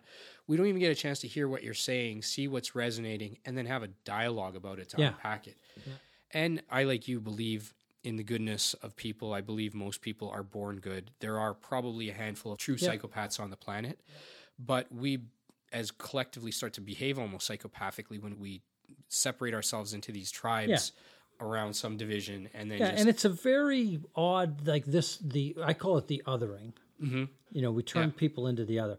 You know, I was in Rwanda a while back, and I was dreading going to the genocide museum because just you know the sheer horror of it. And of course, the question that's in my mind is like, how can it happen? Like, how can it happen? But then it's mapped out very quite clearly how it did happen, in the sense of the country was colonized mm-hmm. multiple times. And what the colonizers did is they took one group of people who looked slightly different, they were a minority, and they put them in the power position over the majority. And they gave them the rewards and they got enforced all the rules. So they fostered intense hatred between a small minority, gave them the power over the large majority who were the who were subjugated. And then when it was, you know, colonial period was coming to an end, they walked out and said, okay, now you can vote. And of course, the majority had been subjugated by this minority all this time, and they've been taught to hate each other. right. And uh, you know, and you can see how, and then it got on the radio, and they were, you know, discussing these. uh, You know, the it was it, it was illegal to hire a member of this minority group who'd been the oppressors. It was illegal to befriend them as neighbors, to marry them, to have them in your, and there was this whole process of othering, turning them into the monsters and the mm-hmm. beasts. And you can see how this happens over and over and over again. And it's happening right now politically. You know, there's people I know on the left who think the right are monsters, and I people know on the right who think, you know, the left are monsters. And neither of them are. Yeah. You know, there, there of course, there's extremists. And on- both are each side. dehumanizing the other Yes, in doing so. Exactly. And we, if if we, you don't. It's not about. I don't even think it's about finding agreement. I don't. I don't think a lot of these things we can find agreement on, but I think we can acknowledge the validity of what other people are feeling, mm-hmm. and use that as a bridge to come to some sort of ability to compromise and live together. And I think as a species, that's what we've all. You know, they talk about us as a very competitive species and, and in very evolutionary terms, but the history of humanity is a history of cooperation. Yeah. We cannot survive as individuals. Yeah. We can't. We're, we're instantly into families and tribes and groups. Mm-hmm. And we're at a point now where all these tribes have broken down and it's a global, you know, we got this, you know, global thing happening. And of course, some of us are running back into our little tribes and those things, but it's a fascinating time. when we get into situations of conflict, well, for one, part of the reason that I even thought about this podcast and getting a woken word off the ground was, um, and I, I- I don't know who said it. I'm sure many have said it, but there's really only two ways to solve a conflict, and that's either violence or conversation. And Right. we know where the first one leads every Right. single time Yep. inevitably.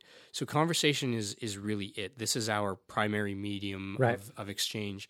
And what we do is we make the idea and the issue and the person all the same entity. We conflate all three, Yes. and we don't separate the we don't separate the Yeah. three. which is tragic because, particularly on the I'm going to use air quotes here that no one can see, but on the left, this idea of identity politics. You, as a middle aged white man, Uh-huh. are authorized to say certain things Yep. and not say other things Yep. by by some moral police that's out there. Yep. I, as a 40 year old brown skinned man, I'm authorized to say certain things, but not authorized to say other things. So there is some central governing body that no one's elected that's Yeah. policing all of this stuff. Yeah. So if you talk about, and perhaps you've run into this way, situation, I imagine you would have, if you talk about, yes, there is a history of oppression of perhaps uh, blacks or aboriginals or whatnot in this country, and at the same time still invoke that there is still an element of individual agency and making decisions and taking personal responsibility. Many people would say, yeah, that makes sense, but there will inevitably be somebody that says, how dare you, Yeah, as you middle aged white man, you know, supposedly the, the perpetrator of all these evils. Yep. How dare you say that? And what's ridiculous there is that because of the color of your skin, you can't say that, which is supposedly the exact thing that we're fighting against. Yeah. And I've run into this situation many times. I don't feel that society at large gives me the same license to say certain things about issues that affect women.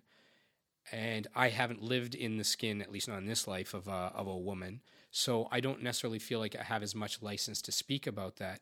But I do have opinions on other things.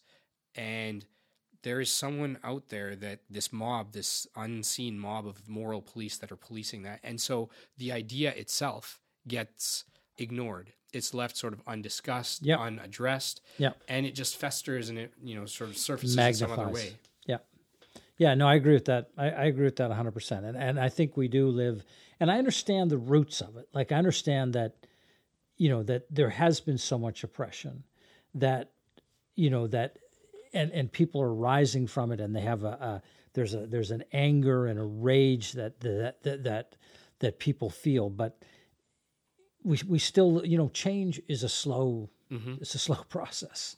And it's, it's, I, I just oh I, I just worry again. I come back to we don't want to become that which we're fighting against. Of course, yeah. You know, which I think just happens so often. But I, I admire people who are willing to to step outside of that boundary and, and say unpopular things. Mm-hmm. You know, and, and I think this is you know, I don't want to come across as a Jordan Peterson defender because I'm not, but I think this is one of the things that he's done is he's pointed out that that the left can be as totalitarian as the right. And I think we all thought, you know, that mm-hmm. the devil was going to come from the right, but it's coming from both sides. And, Yeah. and I think whatever side you're on, you have to be willing to acknowledge the both the, the the value and the shortcomings of your position. Well, I mean, what it was that saying the, the the greatest trick the devil ever played was Yeah. you know convincing the world that he didn't exist. Yeah. But maybe a second best one is that he's coming at you from both sides. Yeah, yeah, it's uh, I- interestingly, uh, just on a related note, I, I was talking about this uh, with Roger Christian, um, the Star Wars art director, when he was in here. I'm about to say something that if the only thing you listen to in this in this episode is just a statement will be misconstrued and will probably vilify me. but I believe that society at large conspires to keep women subjugated and less intelligent than they could be. In, in fact, sort of rewards dumbness or intelligence. And I thought maybe I'm crazy. Maybe it's really not that rampant, but it solidified one day when I was at a, a Shoppers Drug Mart nearby uh, at this drugstore, for those who don't know. And they had a, a flat magazine wall. And I looked from left to right. So you sort of picture yourself turning your head 180 degrees. And on the left were what were, would be the women's magazines. And everything is a, a gradation of different topics. And when I looked at this from left to right, I thought if you drew a line down the middle, everything that's targeted to women, there's almost nothing that's visibly, explicitly about generally things that we might think of as more sort of academic or intellectual. Most of it is just, it's just stuff to satiate like a short term gain. Whereas the news, the information, the insights, the science, the technology, all of that stuff was given to men. And then there was some nonsense on the side. And I thought, we have an entire industry, many millions of dollars being poured into all these magazines. And if you look at our balance of values on this wall, what we're giving our girls and women versus what we're giving our men are not congruent. And I know for a fact now, having a, a, daughter who's seven, she is as if not more interested in science, technology, music production, loves hanging out in the studio, nerding out about space and dinosaurs and all of these sorts of things. She dressed up as a SWAT officer for Halloween last year, but she put on a little pink bow under her, her SWAT hat. She is a complex individual at seven. She likes a lot of different stuff. But if I was to take her to a magazine rack and say, okay, find something that resonates with you, it'd be pretty hard for her to find that in this left half of the the magazine rack. And it was the first moment where I realized we've still got a long way to go on that front. Yeah, that's interesting. Um, you know, I, I would I would suggest, and this will get me vilified if this is all you're listening to in this podcast. If there was more of a market, if women were really interested in certain things and men were really interested in certain other things, there would be magazines which catered to them and they would be successful. So I, I think part of it, and and I don't think it the situation is as grim as you painted it because, for example, when it comes to literature, poetry, mm-hmm. fiction, women read 80, 90 percent of it men are idiots. Yeah, you know, just, we are. It's true. Yeah. So yeah. so I, I understand what you're saying, but I think I think that's only part of the equation. Um, you know, and I think you know the data suggests that women as a group are not as interested in science and technology, mm-hmm. yeah. and you know, and men are interested in more things and objects and stuff like that, which is interesting because you know um, I'm heterosexual male. I've never for a second felt unmale, but I'm not like that at all. I'm not interested in cars. I'm not interested in mm-hmm. things. I'm interested in ideas. I'm interested yeah. in literature. I'm interested in poetry. I love the UFC. Don't get me wrong, but it's more common ground there. Yeah, yeah. But it's. Um, I, I think that we are, you know, we're these things that we use to define masculinity and femininity. Sure, they're they're generally group true, but mm-hmm. there's so many exceptions, right? And and if you look at you know, if you look at nature in general, individuation is everywhere. Yeah, absolutely. In everything. You know, so you know, I, I think there are differences between men and women, and I think they play mm-hmm. out on the magazine rack. But I also think you know there's a flip side to that as well. That you know, uh, women are deeply invested in in literature and in stories and, and stories about humanity and story and it, in a like we wouldn't have half the art we had that is popular sure, in the world. Yeah. All the great literature, if if women weren't uh, reading it.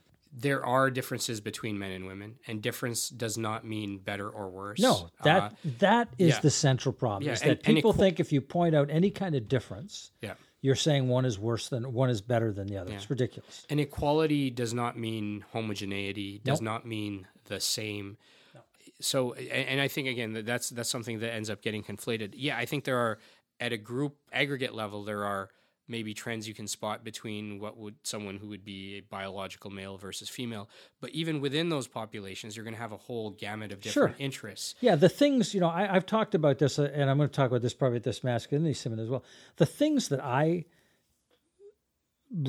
like i'm i'm very comfortable as a guy i'm comfortable around guys mm-hmm. you know mm-hmm. i'm comfortable in you know all of those type of environments. But the things that i prize about myself the most are things that would be primarily considered feminine. You know my ability to relate to people mm-hmm. um, you know my love of words uh, you know all you know these my my intuitiveness like those sort of things things that help me write poetry right. the things that help me uh, you know my emotionalism. Like these are all and I don't think any of those things make me any less male. Right. Yeah. You know. Yeah.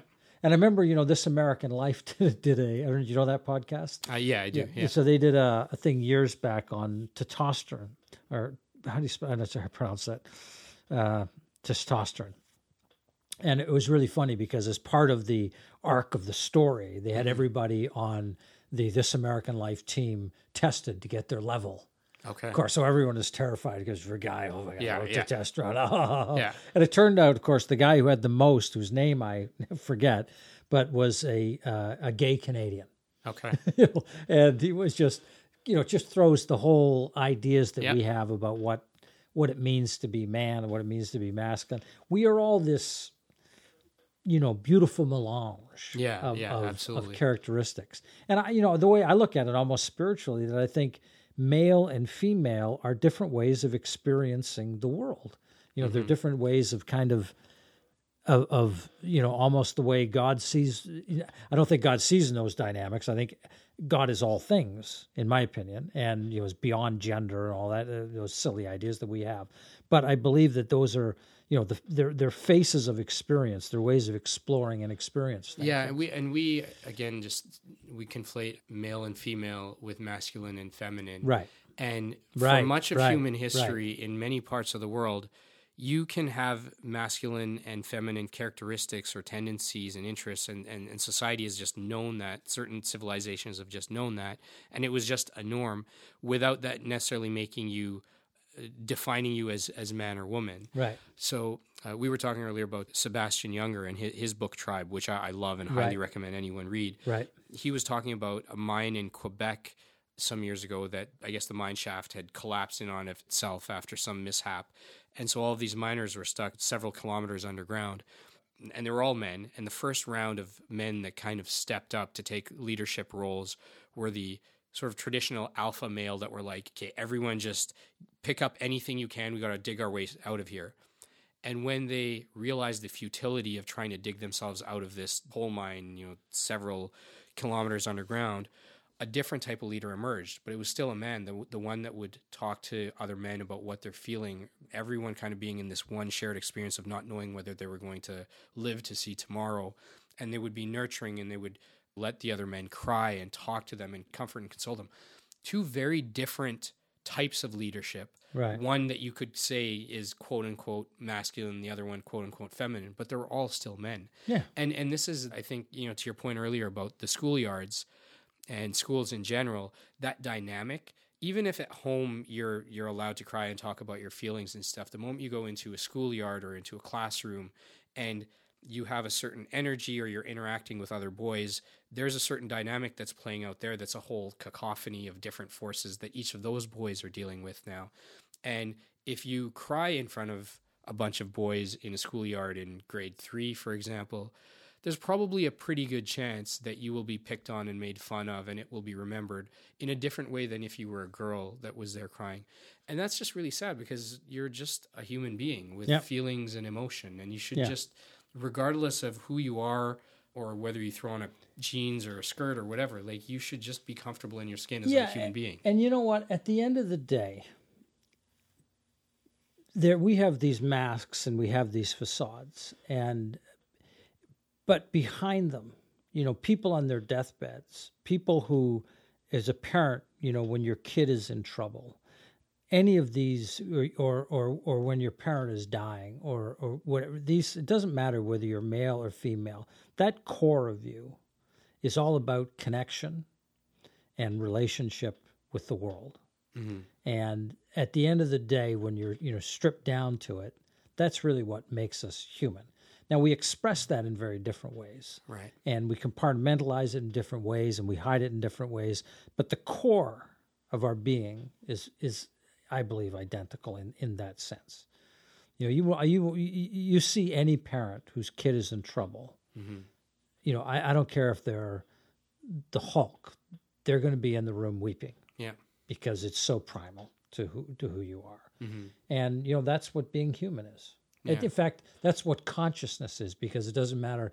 You know, animals have the exact same Mm-hmm. you know reaction.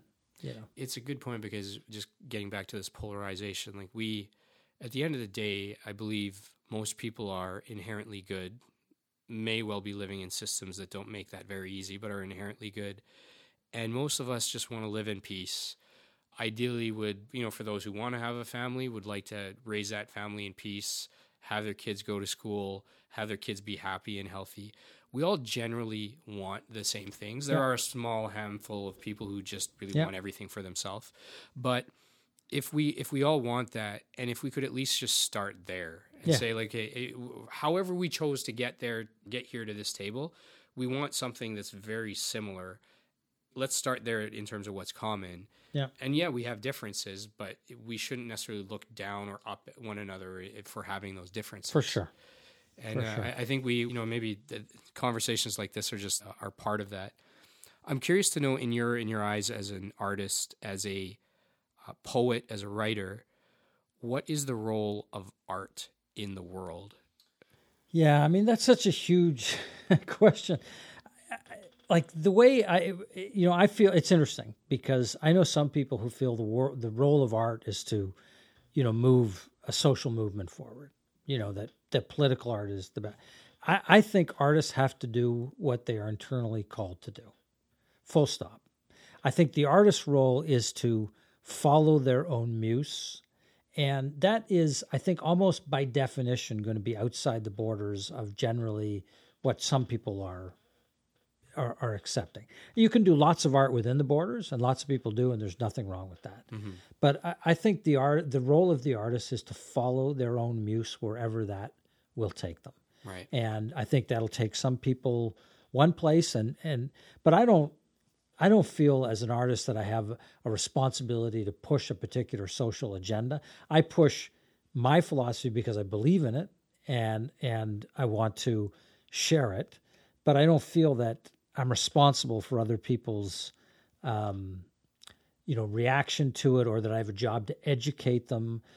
And and I also think um, you know I, I think art is a way of experiencing the world outside of the framework of the way that we typically do. Like, for example, I was in a national park in Quebec last week, and this was a tundra park uh, called Parc de Grand Jardin, and they had this big copper, big square copper, like uh, I don't know, thirty feet by thirty feet, and it had a cutout of a caribou. The caribou was cut out of it, mm-hmm. uh, and this was to symbolize the disappearance of the caribou from this area.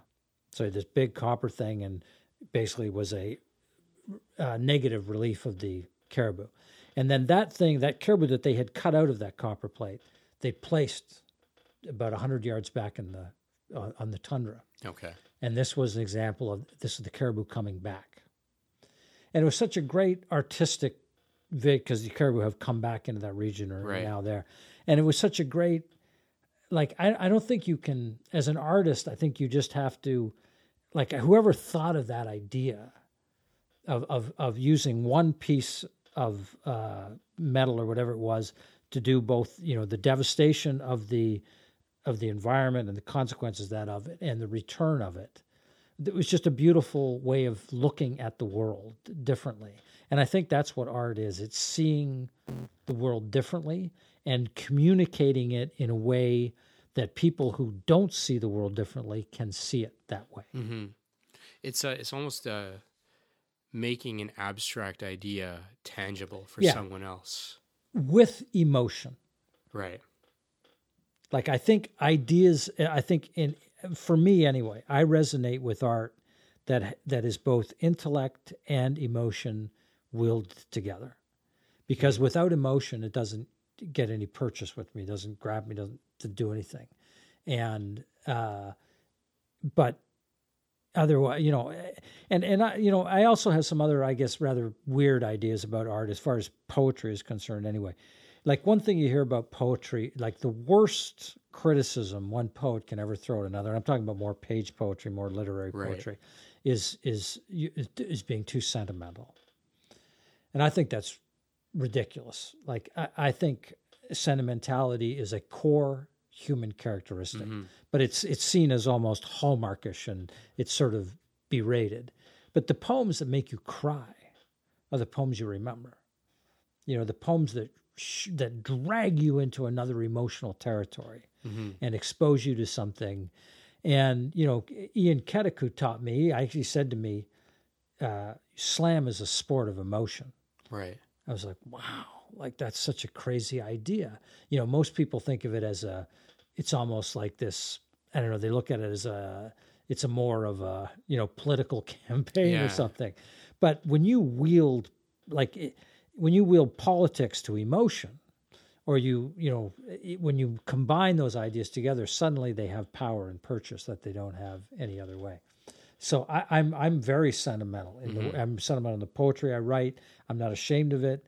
And in the page poetry I write under a different name is very much like that. And you know, so I, I don't buy a lot of what people think art has to be, I find it poetry. interesting that so language is not completely eh, separate from the culture from which it emerges. Never. Fortunately, I thanks to my parents and a lot of old school Hindi movies when I was growing up in in small towns in Alberta, I managed to learn to speak Hindi. I can't read or write it, but I, I, I can speak quite fluently. Actually, for most people who meet me who do speak Hindi are are quite surprised that I was born and raised here. Good for you, man. What a gift. but and and so and, and a lot of the, the the North Indian languages that are offshoots of it or related to it are similar enough that I can you know I can understand at least generally the theme. So I can understand Punjabi or at least you know maybe a more uh, mainstream Punjabi. And what I find interesting is English is a bizarre language. First of all, unlike most languages, it is not generally phonetic, or at least there's so many exceptions that you don't even know what the rule is anymore particularly you know when you have immigrant parents trying to pronounce words like colonel. And I like I still can't get my mother to say like she still says colonel you know because of the way it's spelled. And you can't explain why it's spelled that Yeah. way.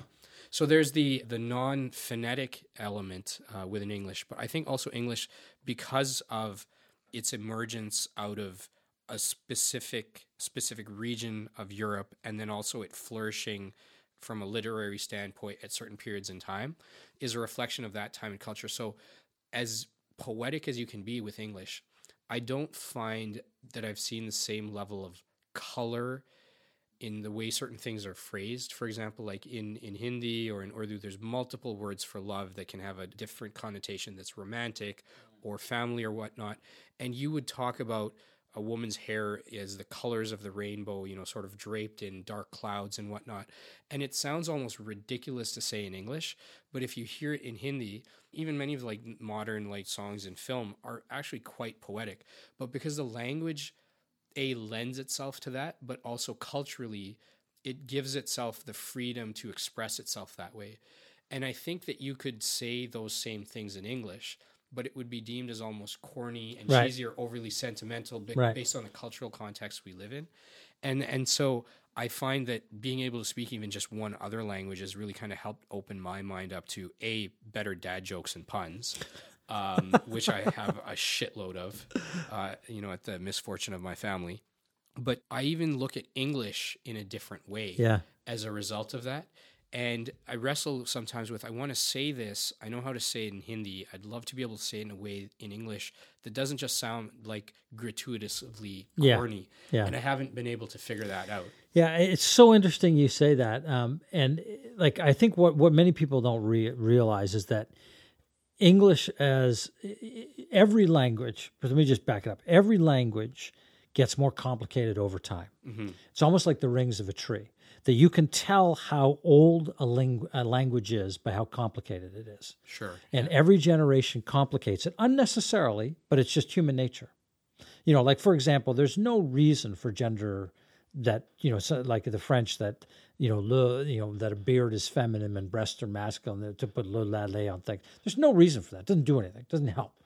But every generation adds something to it, and all of these things, and and you know, all of the languages that you know, French, Italian, uh, Portuguese, Romanian, Spanish, they were all at one time just bad Latin. Like that's the weird Latin they speak in French Yeah. in France, and then it evolved into French. Right. So every language is constantly changing and growing. But English, the Norse, when they conquered Great Britain, they learned English as a second language, and they simplified it. So English used to have all of those ma- male and feminine indicators in it, and they dropped them all. And because of its relationship with its colonial history and everything else, English is a melange of all these mm-hmm. other things, which is you're right. It's a dog's breakfast, right? This this crazy language. But I, I, I you know, it's so interesting when I hear you say that. I didn't know that about Hindi. Like I knew that I, you always hear about Inuit has you know 30 different words for snow or whatever. But I never heard that there was all these different words in Hindi for love and the different type of love and all Yeah. of that kind of stuff. Even relationships. So there is a different word for nearly every major, um, I'd say, second degree family relationship. So Uh, your father's older brother or brothers would be Taya. His younger brother would be Chacha. Mom's brother would be Mama. Your mom's sister would be Masi. Your mom's sister's husband would be Masar. So there's a different word for every Wow. major relationship, Wow. right?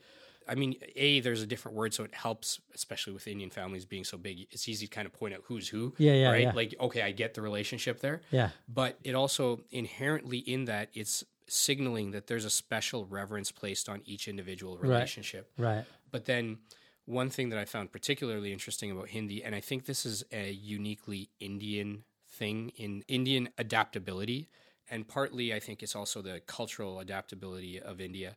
There's, if you go in the big cities like Delhi and Mumbai and stuff, it's hard to find somebody that speaks pure Hindi, somebody that can go through a full one minute of conversation and not use any words in English. And so, um, what's happened with with Hindi, at least in the mainstream sense, is it's turned into Hinglish, right? Like Yeah, yeah. it's like you know Hindi and English together, and so it has evolved in some strange way where I hear a lot of people who are Spanish speakers or speak Polish. We were Yeah. just in in Peru in May, and you know the Spanish and the Quechua that's that's spoken by by people there. You hear almost no English there, Hmm. and so I think that says par- perhaps partly something about their exchange with the world, but also maybe Right. their reverence for what their language is. And that they're willing to kind of hold on to that. So it, it's just interesting that language everyday language, poetry. It Yeah. says something about a people and a time and It place. does, too. and and I've heard that about the Quran, for example, is that um, that it, it I you know I can't read it obviously in Arabic, but I've heard that it's it's poetry. Mhm. That the whole book is just like that. You read it, the words just flow, and you know, of course, there's these people in the mosque who memorize the whole book, and it, it's basically like a series of poems and and you know and i'm envious because i wish i could you know I, I if i could change one thing about humanity it would be that you could pick up languages with ease your whole life well i'd probably change a few other things Sure, but, yeah, yeah. but but what a great way to you know to be able to learn other people's languages and insights into their cultures and that and uh you know i i think and, and i'm not sure that english is a particularly poetic language but you know people do beautiful things with it so Mm-hmm. and it's Yeah, I, I don't know if it's particularly poetic, but English is incredible. And it's incredible because it's also probably on a global scale the first yeah real evolving thing. Like every person in every part of the world has put some sort of stamp on it, and everyone can. I mean, it sounds maybe odd to use the word appropriate, but they can appropriate it for their own means in the same way that Black America and you know more currently hip hop culture has appropriated English and then taken it and given it entirely its own flair. And I think that's its own culture. fabulous. It is. It's incredible. you know, and when I hear these people complaining about the change in the language, like you're out of your mind. Like first off, that's what happens all the time. Yeah. Like take a read a history book. Yeah. Like go to a Shakespeare. Well, I take my wife to you know we went to see Midsummer Night's Dream in Stratford Shakespeare. She couldn't understand any of it because Mm-hmm. she doesn't come from an English background. Like English has changed that much Yeah. that even though she's perfectly fluent. If you know, old English like is is like another Yeah. another language. And it's not even that long ago. No, it's not even that long ago. And and everything and I love the fact that hip hop changes the language. I love the fact that the language is constantly evolving. And and you know, it's interesting. Th- This is what I say about what I think is the power of poetry. And I heard a guy talk about this on a podcast. I thought, my God, that's so true. Is that like you look at the Bible and the reason those stories are in there is that they're poetic. Like the prophets were all poets. Mm-hmm. You know, they weren't saying anything anyone else didn't say. They just said it in a poetic way. You know, and and I think you know, like you you think of the greatest speeches of all time. The greatest things is people have taken ideas and they've expressed them in a way that your mind just goes, wow, it's like a fire in your mind, right? It's so interesting and, and captivating. And, and I don't know what it is, but I know it when I read it. you know, Yeah, and, and like- I think that's also a sign of at that time, for most of human history, most of humanity has been illiterate. yeah. So if you need to communicate something, we have this inherent rhythm, you know, that we're hardwired for. You deliver it in poetry or in folk song or in pop song. That's how it gets remembered. I mean, the entire uh, Mahabharat, the entire Gita, all of the original four books of Vedic or Hindu thought, the Vedas, all of those were just oral poetry That's right. that Yeah. were yeah, memorized and recited and probably evolved over time. over thousands of years. Yeah. And even if they were written down, there's no one, there's a handful of people that could read it. So you needed to deliver it that way. And I think that's something that's been lost uh, today. Like language is, is very powerful. I, you, you mentioned Shakespeare. I had a chance to meet just this summer probably my favorite rapper and, and, and hip hop artist and just like an all around guy. This guy Akala, who's from the UK. Okay. He's uh, I've seen many of his talks online. Okay, seen many yeah, of his interviews.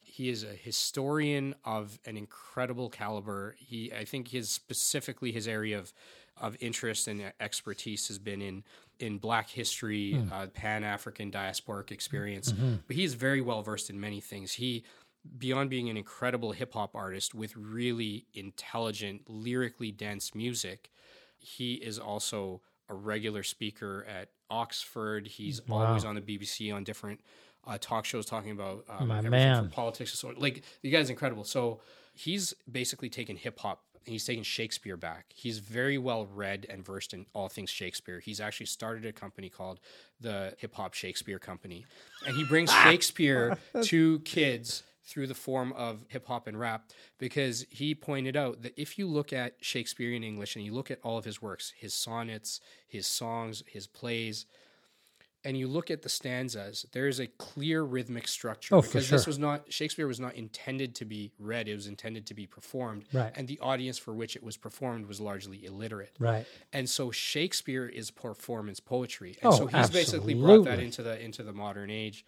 And it's interesting because now Shakespeare is seen as this beacon of snooty Yeah. uh, English culture Yeah. when really it was looked down upon in its Yeah. own time and really would have been its own time's version of hip hop Yeah. in a sense. That's So- that's such a great great analogy. Yeah. and so it's it's amazing and that's where this sort of exchange of culture and ideas is amazing and that's why i i asked you this question of where art stands have to kind of agree with you i don't know that any individual artist has a specific responsibility to change the world or anything any more than anyone else yeah, I think you got to do what you got to do. yeah you know, both as people and artists, and and I also think, you know, I, also think art is a weird concept in the, in, in the sense of, um, you know, I have all these people come up and they say, oh, "I'm not creative. I wish I was creative like you."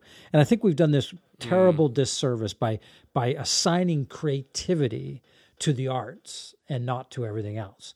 You know, you're starting a new enterprise. Mm-hmm. That's a creative undertaking. Every aspect of it, the hiring, the, you know, how you position yourself, all those things. Raising a kid, you know, how teasing out, you know, the wonderfulness of that child. That's a creative convincing them to eat their dinner Oh my that's God. That's a creative endeavor. Yeah, everything. And we, we we have this weird idea that you know creativity is you know visual arts or poetry or theater. Life is creative, and I believe absolutely fundamentally. And this is what you know. Th- if there's one thing I stand for, it's kind of this: that I, I want my greatest achievement not to be a poem or to be a performance or something. I want to be my life. You know, I think I think your life is your masterpiece. It is your work of art. And one thing I, I never want to be is one of those, you know, and this is, I'm not in that category anyway, but one of those people who create great art but have a shitty life. Mm-hmm. You know, and, and we see that it's become the accepted norm. right You know, the tortured artist, you know, he fucking was an absolute beast of a human being, you know, but he, but God, he could play trumpet. Fuck that. I, I, I want my life to be beautiful. I want the art to be beautiful. I want it to move people forward. Mm-hmm. Like to my mind, that's what what my game is anyway. And I want it to be joyful right because I think life is joy. I think we've, you know, all you have to like you got two kids, you know, right? Like I was, you know, I was in Montreal the other day. I was killing myself. Two kids, they were in a state of ecstasy, running from you know here to there. What could be more fun than that? yeah it's amazing Yeah, and I'm just watching it, going, man, that just raging, you know, joy of life, and and you know that that's what I think my personal view of art. What I want my art to be is a celebration of life, and I see a lot of art which is a condemnation of life. You know, mm-hmm. and and I, I'm I'm I think that's the game that you know that we're playing. It's it gets back to that self-loathing we talked about, but where you know where our religions come from and all that sort of thing, and and I want to flip that. Yeah, I get asked that fairly often too because I just dabble in a lot of things. I mean, from poetry to making music to scoring films to you know now podcasts, doing all of these things, and and people are like, how do you do all this stuff? I wish I was creative. And typically, my first response is, well, have you? What have you actually tried? Uh, until you take a chance on yourself to try Right. something you don't know, Right. I, I agree. Yes, creativity is not just whatever we call "quote unquote" art or artistic, but creativity is the very process through which something that didn't exist in the physical world now exists, and that exists in the form of, you know, we've we've got a glass of water in front of us. Somebody Yeah. had to design this in AutoCAD or something at some point. Somebody had to design every single piece of furniture and Mm-hmm. Technology in this room. Someone had to figure out how the door hinge would connect to the door, all Yeah. of those different things. That was something that was living in an abstract realm somewhere, perhaps even beyond us. And you had this moment of inspiration, and now that thing is real and it's in front of people, or they can listen to it, or they can consume it, or eat it. That is creativity. And I think if we focus ourselves around in every moment we are creating, it kind of changes your relationship with your life Yeah. in a way because you're not just the inheritor or victim of circumstance. And it's not to say that many people have circumstances that I will never Yeah. uh, be able to imagine. Uh, I quite honestly, I, I do feel blessed for the life that I've had. Even in those circumstances, though, you are creating every Every part thought. every moment. yeah. Every thought is a creative act. You know. Yeah. Every thought. Every thought changes the world. hmm you know and and I, I i this is one of my fundamental views i don't believe life happens to people the way that we think it happens to people. You know i, I think that a lot of it is something that, that we create. And this is again why i come back to the importance of the story is a lot of us have these stories mm-hmm. and we just keep telling ourselves these stories and then we recreate our future based on the story that we've told ourselves. This is the way i am. This is the way the world is. Right. and this is what they and they go out and they see it and they focus on it and that's what happens. It becomes a self-fulfilling prophecy. Right. drop the story like create write a new story. Hmm and anybody can do it you know and people have done there's t- there's lots of examples of that. And that's not to in any way demean the the tragedy of the circumstances anyone is born into but every everything we live in a world of probabilities. Hmm you know the future is open ended to a certain degree. There are parameters obviously on it but and you know creation I, I you know i would like just people to be creative with their lives creative with what they think you know Have, have you heard of uh, this gentleman named Nick Yarris? i've heard the name I just came across him incidentally through Joe Rogan's podcast. He had him on a few weeks ago, and quite honestly, I was a mess listening to this conversation because, without kind of going too deep into it, this guy, I think he's uh, in his early 60s at this point. He was in prison for 22 years Okay, for I a rape and murder. That yeah i do know commit. this yeah And the things that he he in his lifetime that he's recounted, the things that have happened to him, yeah beyond fathomable. Like you cannot write No, the story, Yeah. like Tragedy, the fiction that, of that. Yeah. And yet, when when I heard this guy very just honestly talk about the the things that he wrestles with and how he just wants to be a positive person, Yeah. and he was going to his revenge on the people that uh, tormented him all his Yeah. life was just to be a nice, Yeah. happy guy. yeah And I was incredibly humbled, first of all, just to Oh, yeah. even hear hear about all that. And I think you know someone like him is a truly remarkable person. I don't. I'm. Yeah. I- No. I, don't know that I would have the the fortitude. they're the or backbone to gandhis you that. never hear about Yeah, absolutely. But yet we are all authoring within some parameters, as as you put it, to some extent, every moment in our life. Yeah.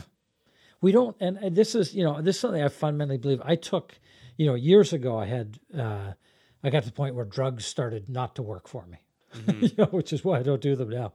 But, and I had this, you know, very, ex- like basically whacked me into a serious sort of chronic, not, not a chronic, but a very, a deep temporary depression. And it taught me a really valuable lesson because, you know, when I, when I, when I hit that place, everything in my life looked terrible. You know, I was ashamed of everything I'd done in my life. I was ashamed of the way I was as a person. I had no hope in the future. Whereas the day before, I hadn't felt that way. Mm-hmm. And then when you know when I kind of got off that bad trip, I didn't feel that way. And I realized that the way that you see the world is so vitally important. It's and most of us never most of us assume the way we see the world is the way the world is. Total nonsense. The way we see the world is the way we see the world. And you can shift your focus any way you want at any time you want. Mm-hmm. You know, I made a conscious decision. I cut out 90% of the negativity in my life. The way I wake up in the morning, the way I ease into the day, type of information I give myself, the type of, you know, affirmations, what I listen to, the music, the people I surround myself, that's all done deliberately to create a certain mindset and a mm-hmm. certain way of going forward in the world. And you know, you see it. I heard someone talking today. If you know, if you're born into, you know, we're talking about the police in that environment, you're barraged by that, and you start to become that type of thing. You can do the opposite. Mm-hmm. You know, I've I've tailored my Facebook feed so I'm getting the stuff I want mm-hmm. and not the stuff I don't want Right. you know so but people don't like if i could you know pe people would sec- accept responsibility for their viewpoint of the world and recognize that it's malleable and they can change it any way they want. It's not a set thing. Mm-hmm. You know that is freedom. Well, not only that it's malleable, is that we've handed over the keys to that pliable, malleable perspective to others to in media cases. To yeah media. like we get it from our parents we get it from the school system but like you're an adult now Mhm. you know you, you don't have to you don't have to listen to that you don't have to talk you don't you don't have to watch the news you don't want to watch the news you have to listen to that shit if you don't want like you can do whatever you want to do I, I feel compelled to ask you this. Uh, you know, I, and I don't know where this would go. You're probably the most articulate person that I have met who, I mean, you've, you've just mentioned it now, who that I have known to have, you know, dealt with any bout of depression. And as as someone who, I mean, admittedly, I've not experienced that. I've never completely understood it from the outside. Yeah, I'm, I'm curious to. yeah let me be clear on that i've never had any depression other than what was drug induced Okay. so i've never had i'm not a depressive personality i don't have i haven't had suicidal thoughts i just had you know a period in my youth where i i did way too many drugs to the point where they started to have the reverse effect where you know where they gave me sort of pleasure and ecstasy. They just shut my brain down and put me into a really catatonic depression.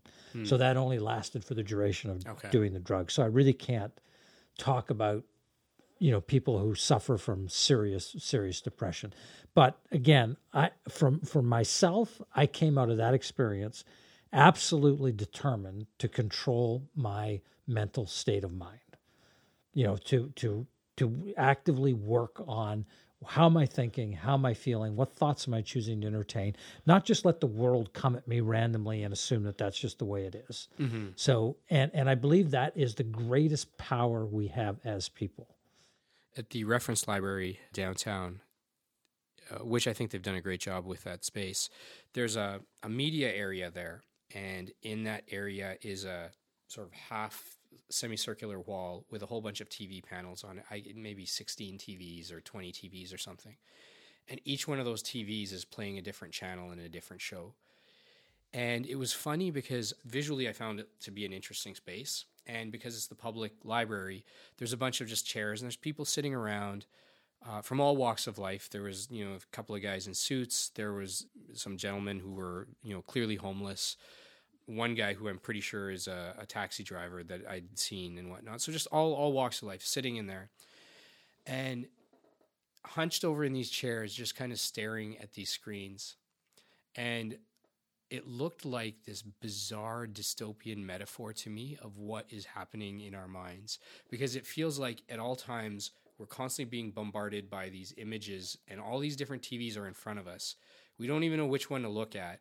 Many of them aren't necessarily sending a healthy message and we're not actually either just turning the TV off and focusing on what we ourselves are thinking or should be thinking about because we're just so preoccupied. And I just found it really, it, it was such a clear metaphor for what I feel like many of us are in today that we don't take the time to disconnect. Which feels ironic, you know, when you're online on a podcast trying to tell somebody to disconnect. I, I know Well, we're poetic talking. harmony, we're talking but I, I think that we just need to just kind of take that time for ourselves as, as you have done to say what is it that i actually want to be thinking about? What is it that i want to be feeling? Yeah. and if you know yourself as a sort of a, a bag of flesh and bones and, and stimuli from the outside you know hearing one thing or reading one thing is going to trigger a whole sequence of other thoughts and ideas. So you can intercept that by putting the right thing in front of you in the first place. Like Yeah. that just takes a level of, absolutely. of awareness. Yeah you know, and I think it's one of the things I love about you. I mean, your range of interest and subjects that you're interested in, and like you could be spending all that time, you know, on shit that doesn't matter, you know. But you've got this great curiosity, and you're interested in ideas, and and and you know, I think that's the way to go through life. But you know, the problem with a lot of it is you just get, you know, the the, the ability to be negative, especially in the time period that we're in today but there's so much beauty in the world. There's so mm-hmm. much positivity. There's so much courage. There's so much passion. But that doesn't meet that. It doesn't get in the headlines. But it's everywhere. You know, I on the, I, I, took an Uber on the way over here. Mm-hmm. So we're talking to the guy. He, he anyway. He's uh, uh, originally from Iraq. He just got a degree uh, as a paralegal. Okay. In 13 days, he's going to be sworn in as a citizen. Wow. And it's family's here, and it's like, it's like this incredible story, and he, like loves Canada you know, recognizes it's not perfect and everything and has a place in his heart for Iraq. But he's like, you know, it's just this incredible story that's just sitting there. It's a good news story you're never going to hear about. Mm-hmm. It's not in the newspaper. Like he's not going to be on the headline. It'll be some other thing about some Iraqi who did some stupid shit or something. That's yeah. what's going to get the attention. But all of those stories, like life is a smorgasbord, and most of it is positive. Mm-hmm. But we've been trained culturally and through our news things to always look at what's wrong. Like our definition of news is what the fuck went wrong. Yep. Like because, that's our definition of new. Because the system has been set up is only been able to monetize itself on the basis that's of right. fear yeah. and uncertainty. Yeah, right? and you know it, it, it's tickling that reptilian section yeah. of our brain, right? If but I, people are moving beyond it. Well, I, if if slowly. I if I shove enough images of of brown skinned bearded men yeah. yelling things in languages I don't understand, shooting guns, that's and right. if I tell if I, I put enough images of women with who don't fit a certain body profile or uh, I tell you that the sky is falling at all times. In order to address that, because we are generally risk averse and we want to yep. survive, yep. our mechanism to address that today is to go and buy more shit. Yeah. That's just what we do. So a country will buy more guns and more tanks. A person will buy more makeup or more, you know, like vitamin pills or supplements or whatever that might be. The system is employing itself on the backs of this fear and uncertainty. And that's the thing that I think we have to recognize and change. Like it should be intuitively it should be easier and more profitable to sell good, you know, quote unquote yeah. news versus bad news. But it's and, not. And if we did that, we would I think only perpetuate more good news, yeah. right? Like if you if you read a story every single day about how this person helped that person and it made a difference in somebody's life and all they had to do, the only thing that they did was smile and say hello yeah. to that person.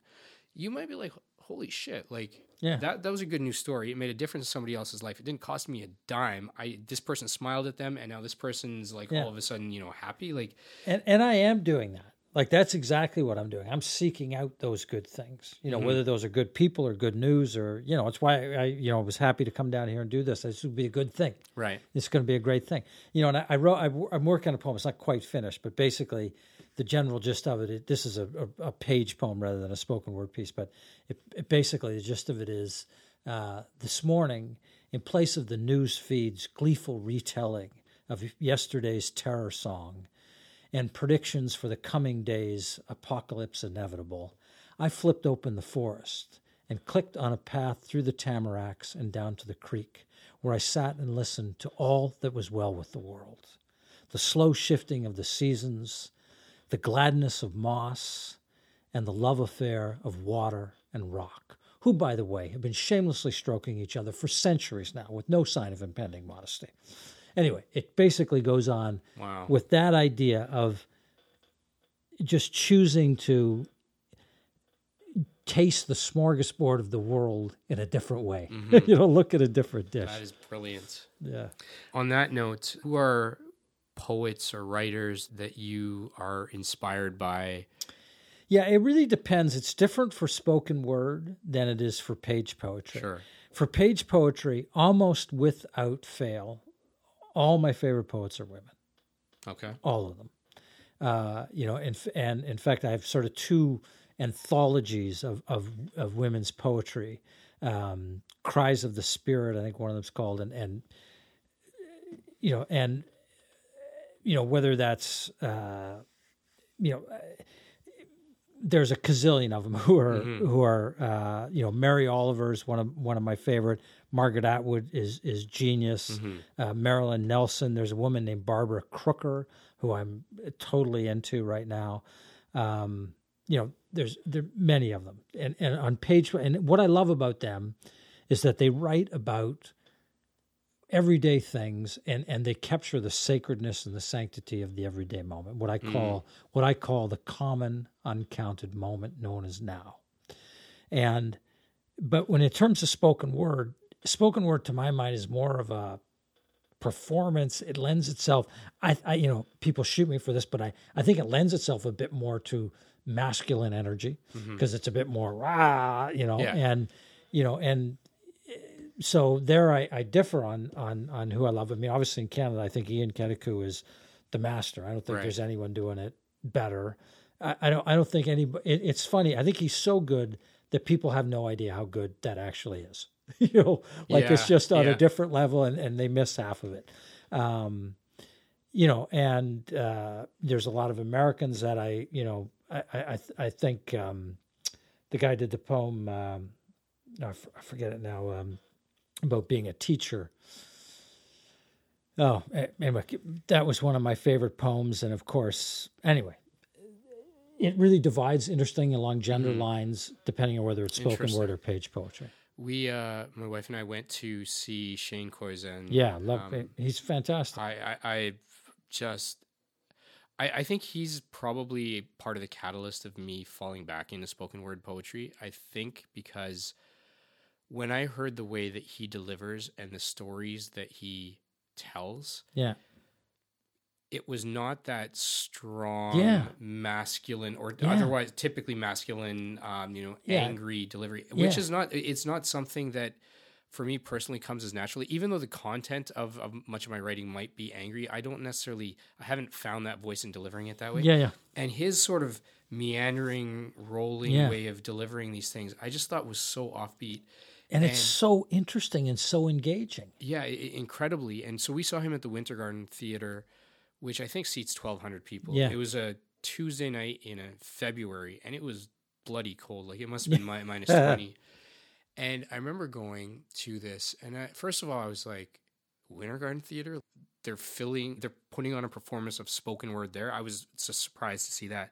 We got there, and it was sold out, and it was such a different gamut of people from all age groups, Yeah, yeah. all demographics, and whatnot.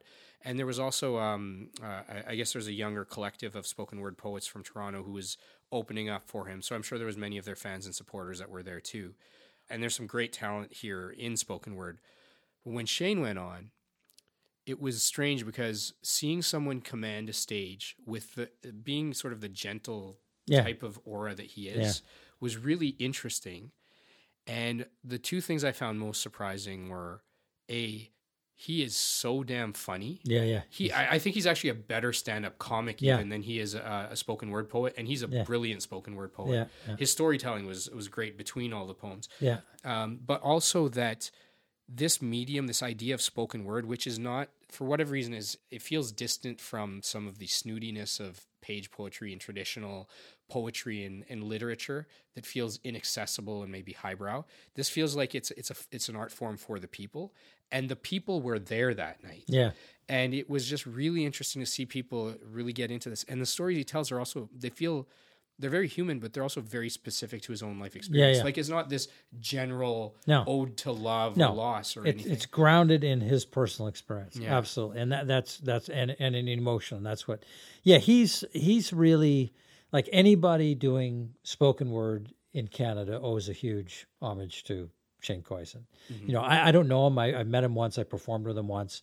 Um, so I, I, I, but what I, you know, what I wish for him is is happiness, mm-hmm. because you know, I, I obviously connected with him on Facebook, and and you know, I don't communicate with him or anything, but you know, I read his posts, and and I know he's struggling, and it it bothers me because the guy is so mm-hmm. amazing, and as you say, he's so funny, and he's so compassionate, and you know, I, I want him to be whole and you know, and and powerful and healed. And you know, I know he's gone through some family trauma, and and his grandmother was very important. His life died, and I- you know, I, I want to see, you know, Shane Koyczan 2.0 kick ass because the guy's, you know, Yeah, he- he- absolutely. he's the standard bearer for Yeah, no. word. Shout out to Shane Koyczan. If you ever listen to this, uh, you've got uh, you've got well wishers. That's for sure. No, I, I just I found he there was something particularly interesting about him. I mean, there's there's so many incredible poets out there. I I, I really like a lot of Rudy Francisco's Oh, work. Yeah. Um, he's just a whole other style. Yeah, and that, you know, again, Yeah. like that's what I would not call a overtly, you know, in your face, over the top masculine style, right? Like it's it's Mm-hmm. Yeah. and and it's totally great, great. Like it, his his gentleness, his authenticity brings you right in. Yeah, he's so self-deprecating Yeah. and clever about it, but he's Yeah. very colloquial in his Yeah. language. Uh, Javon Johnson had this one poem about uh, you know as a as a black man in America, like what you would what he needs to feel is he needs to communicate to his his young nephews. And, Yeah, I know that poem, yeah. Holy, holy shit! I, I I listened to that. I thought, like, yeah, yeah, and and that's the thing where, uh, albeit I don't know that any artist has any specific extra responsibility to the the world at large, but man, if you've got that gift and that skill, and you can put into words or song or art something that other people feel but don't know how to express, yeah, and that those people can then say, "Hey, you remember I was telling you I, uh, Yeah. about this? This is what I meant." Yeah. You've given somebody a vehicle to communicate something that's deep rooted. I think that that's that's brilliant. I do feel that athletes and actors and people in positions of influence and power that have benefited off a certain system, if they do feel strongly about something, I feel they have an obligation, not even maybe to the world, but at least to themselves to, to just speak that. I have tremendous respect for Colin Kaepernick in the Oh. face of everything that's oh. happened to him being ostracized by the NFL.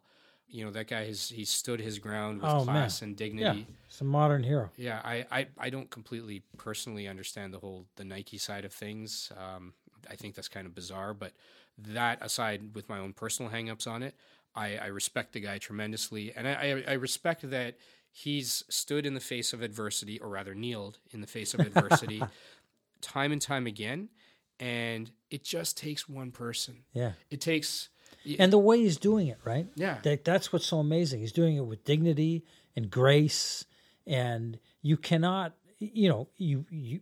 That's what enrages Mm-hmm. a lot of people about it, right? Is because it's so powerful. Yeah.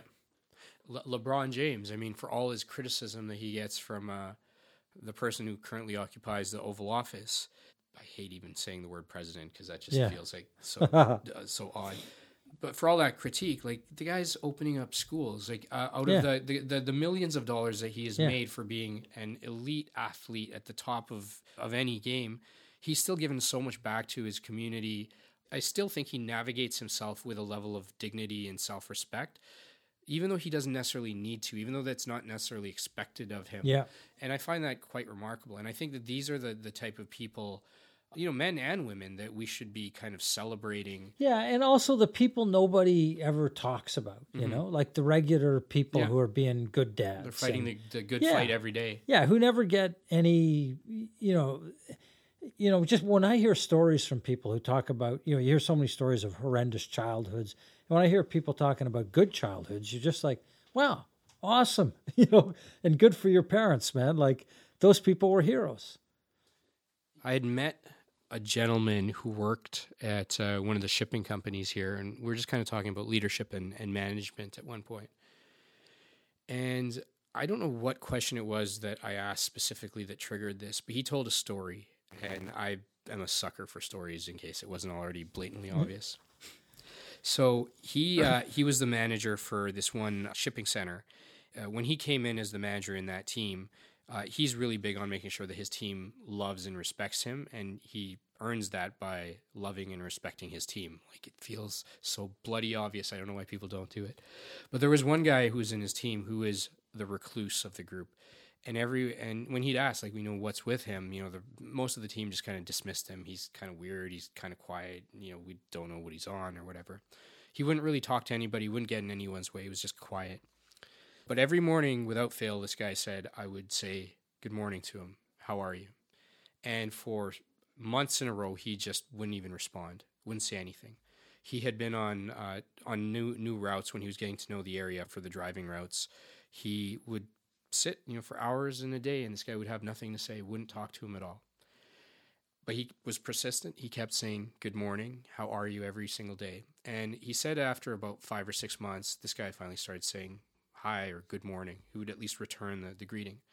It slowly kind of built from there where they would have some, you know, casual, you know, small talk and then conversation and whatnot. It never got that deep from what he told me. And then this guy took a leave of absence for some time without, and they didn't know um, what the reason was because, and only HR would have known at that point. And then he ended up passing away. And it turned out that he was late stage cancer. Mm. He needed to keep working. And uh, he passed away, but nobody in the team knew this. And what actually happened was this guy's wife, the guy who passed away, came to the distribution center, asked to meet with this guy who was the manager, and he went down to meet her, and he didn't really know what she wanted to talk to him about. And she said, I'm just here to say thank you. For the last six months of my husband's life, all he could ever talk about over dinner was you and how you made him feel and how you would say hello to him and how you would treat him as a person and how you would see him and you would take the time. And you were the one thing he would talk about every single day at dinner. And you made the last six months of his life better. I, I think she even went so far to say as to say like he did something for her husband that even she hadn't found a way to do. So he told a story, and I was like, I was instantly just a mess, right? Because I'm like, I thought we were talking about management and leadership. This is a whole other Yeah, thing, yeah. and yet it's not. Yeah, yeah. But it was just that that simple. This guy just acknowledging this guy's existence Humanity. was was enough. And just if we, if nothing else, we just recognize that we're both Homo sapiens and we have some something in common. Just recognize and respect that. Yeah. we'll be a little further along. We've covered a shitload of Yeah, stuff. Yeah, thanks, man. And I, uh, I, I, I, uh, Ian, I just tremendously appreciate. Oh man, it's a total pleasure. I appreciate the offer to come down and, and yap away. Yeah, I mean, I'd, I'd, I'd love to do this again at, at, at some point. You know, I'm sure we'd have tons to talk about. It's uh, this this is where it all begins. This conversation. Yeah, well, thank you so much. Appreciate it. You know, before we close out, where can people find out more about you? Uh, well, if the poet, uh, I have Facebook under Ian French. Uh, I have a website, ifthepoet.com. And I also do kind of this more spiritual oriented poetry under the name Ienna, which is E E A N N A. And I have that at ienna.com. It's on Instagram and Facebook as well. Amazing. Well, Ian, thank you so much, and uh, Thank to you, and see you again great. soon. Yeah, great. All right, that's a wrap.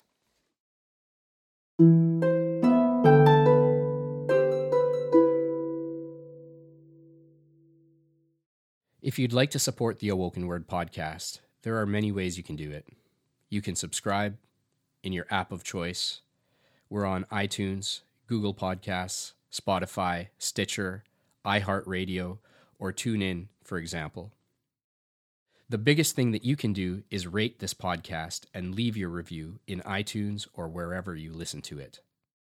You can also talk about this podcast, its guests, or the ideas shared on it in your own podcasts. If you find benefit in this show, tell your friends, tell your family, and even more importantly, tell your enemies. They'll appreciate it too. And of course, you can also follow us on social media, particularly on Twitter. Our handle there is at Awoken Word, on Instagram as at Awoken Word Podcast, or on our Facebook page. Thank you. Your support is greatly appreciated.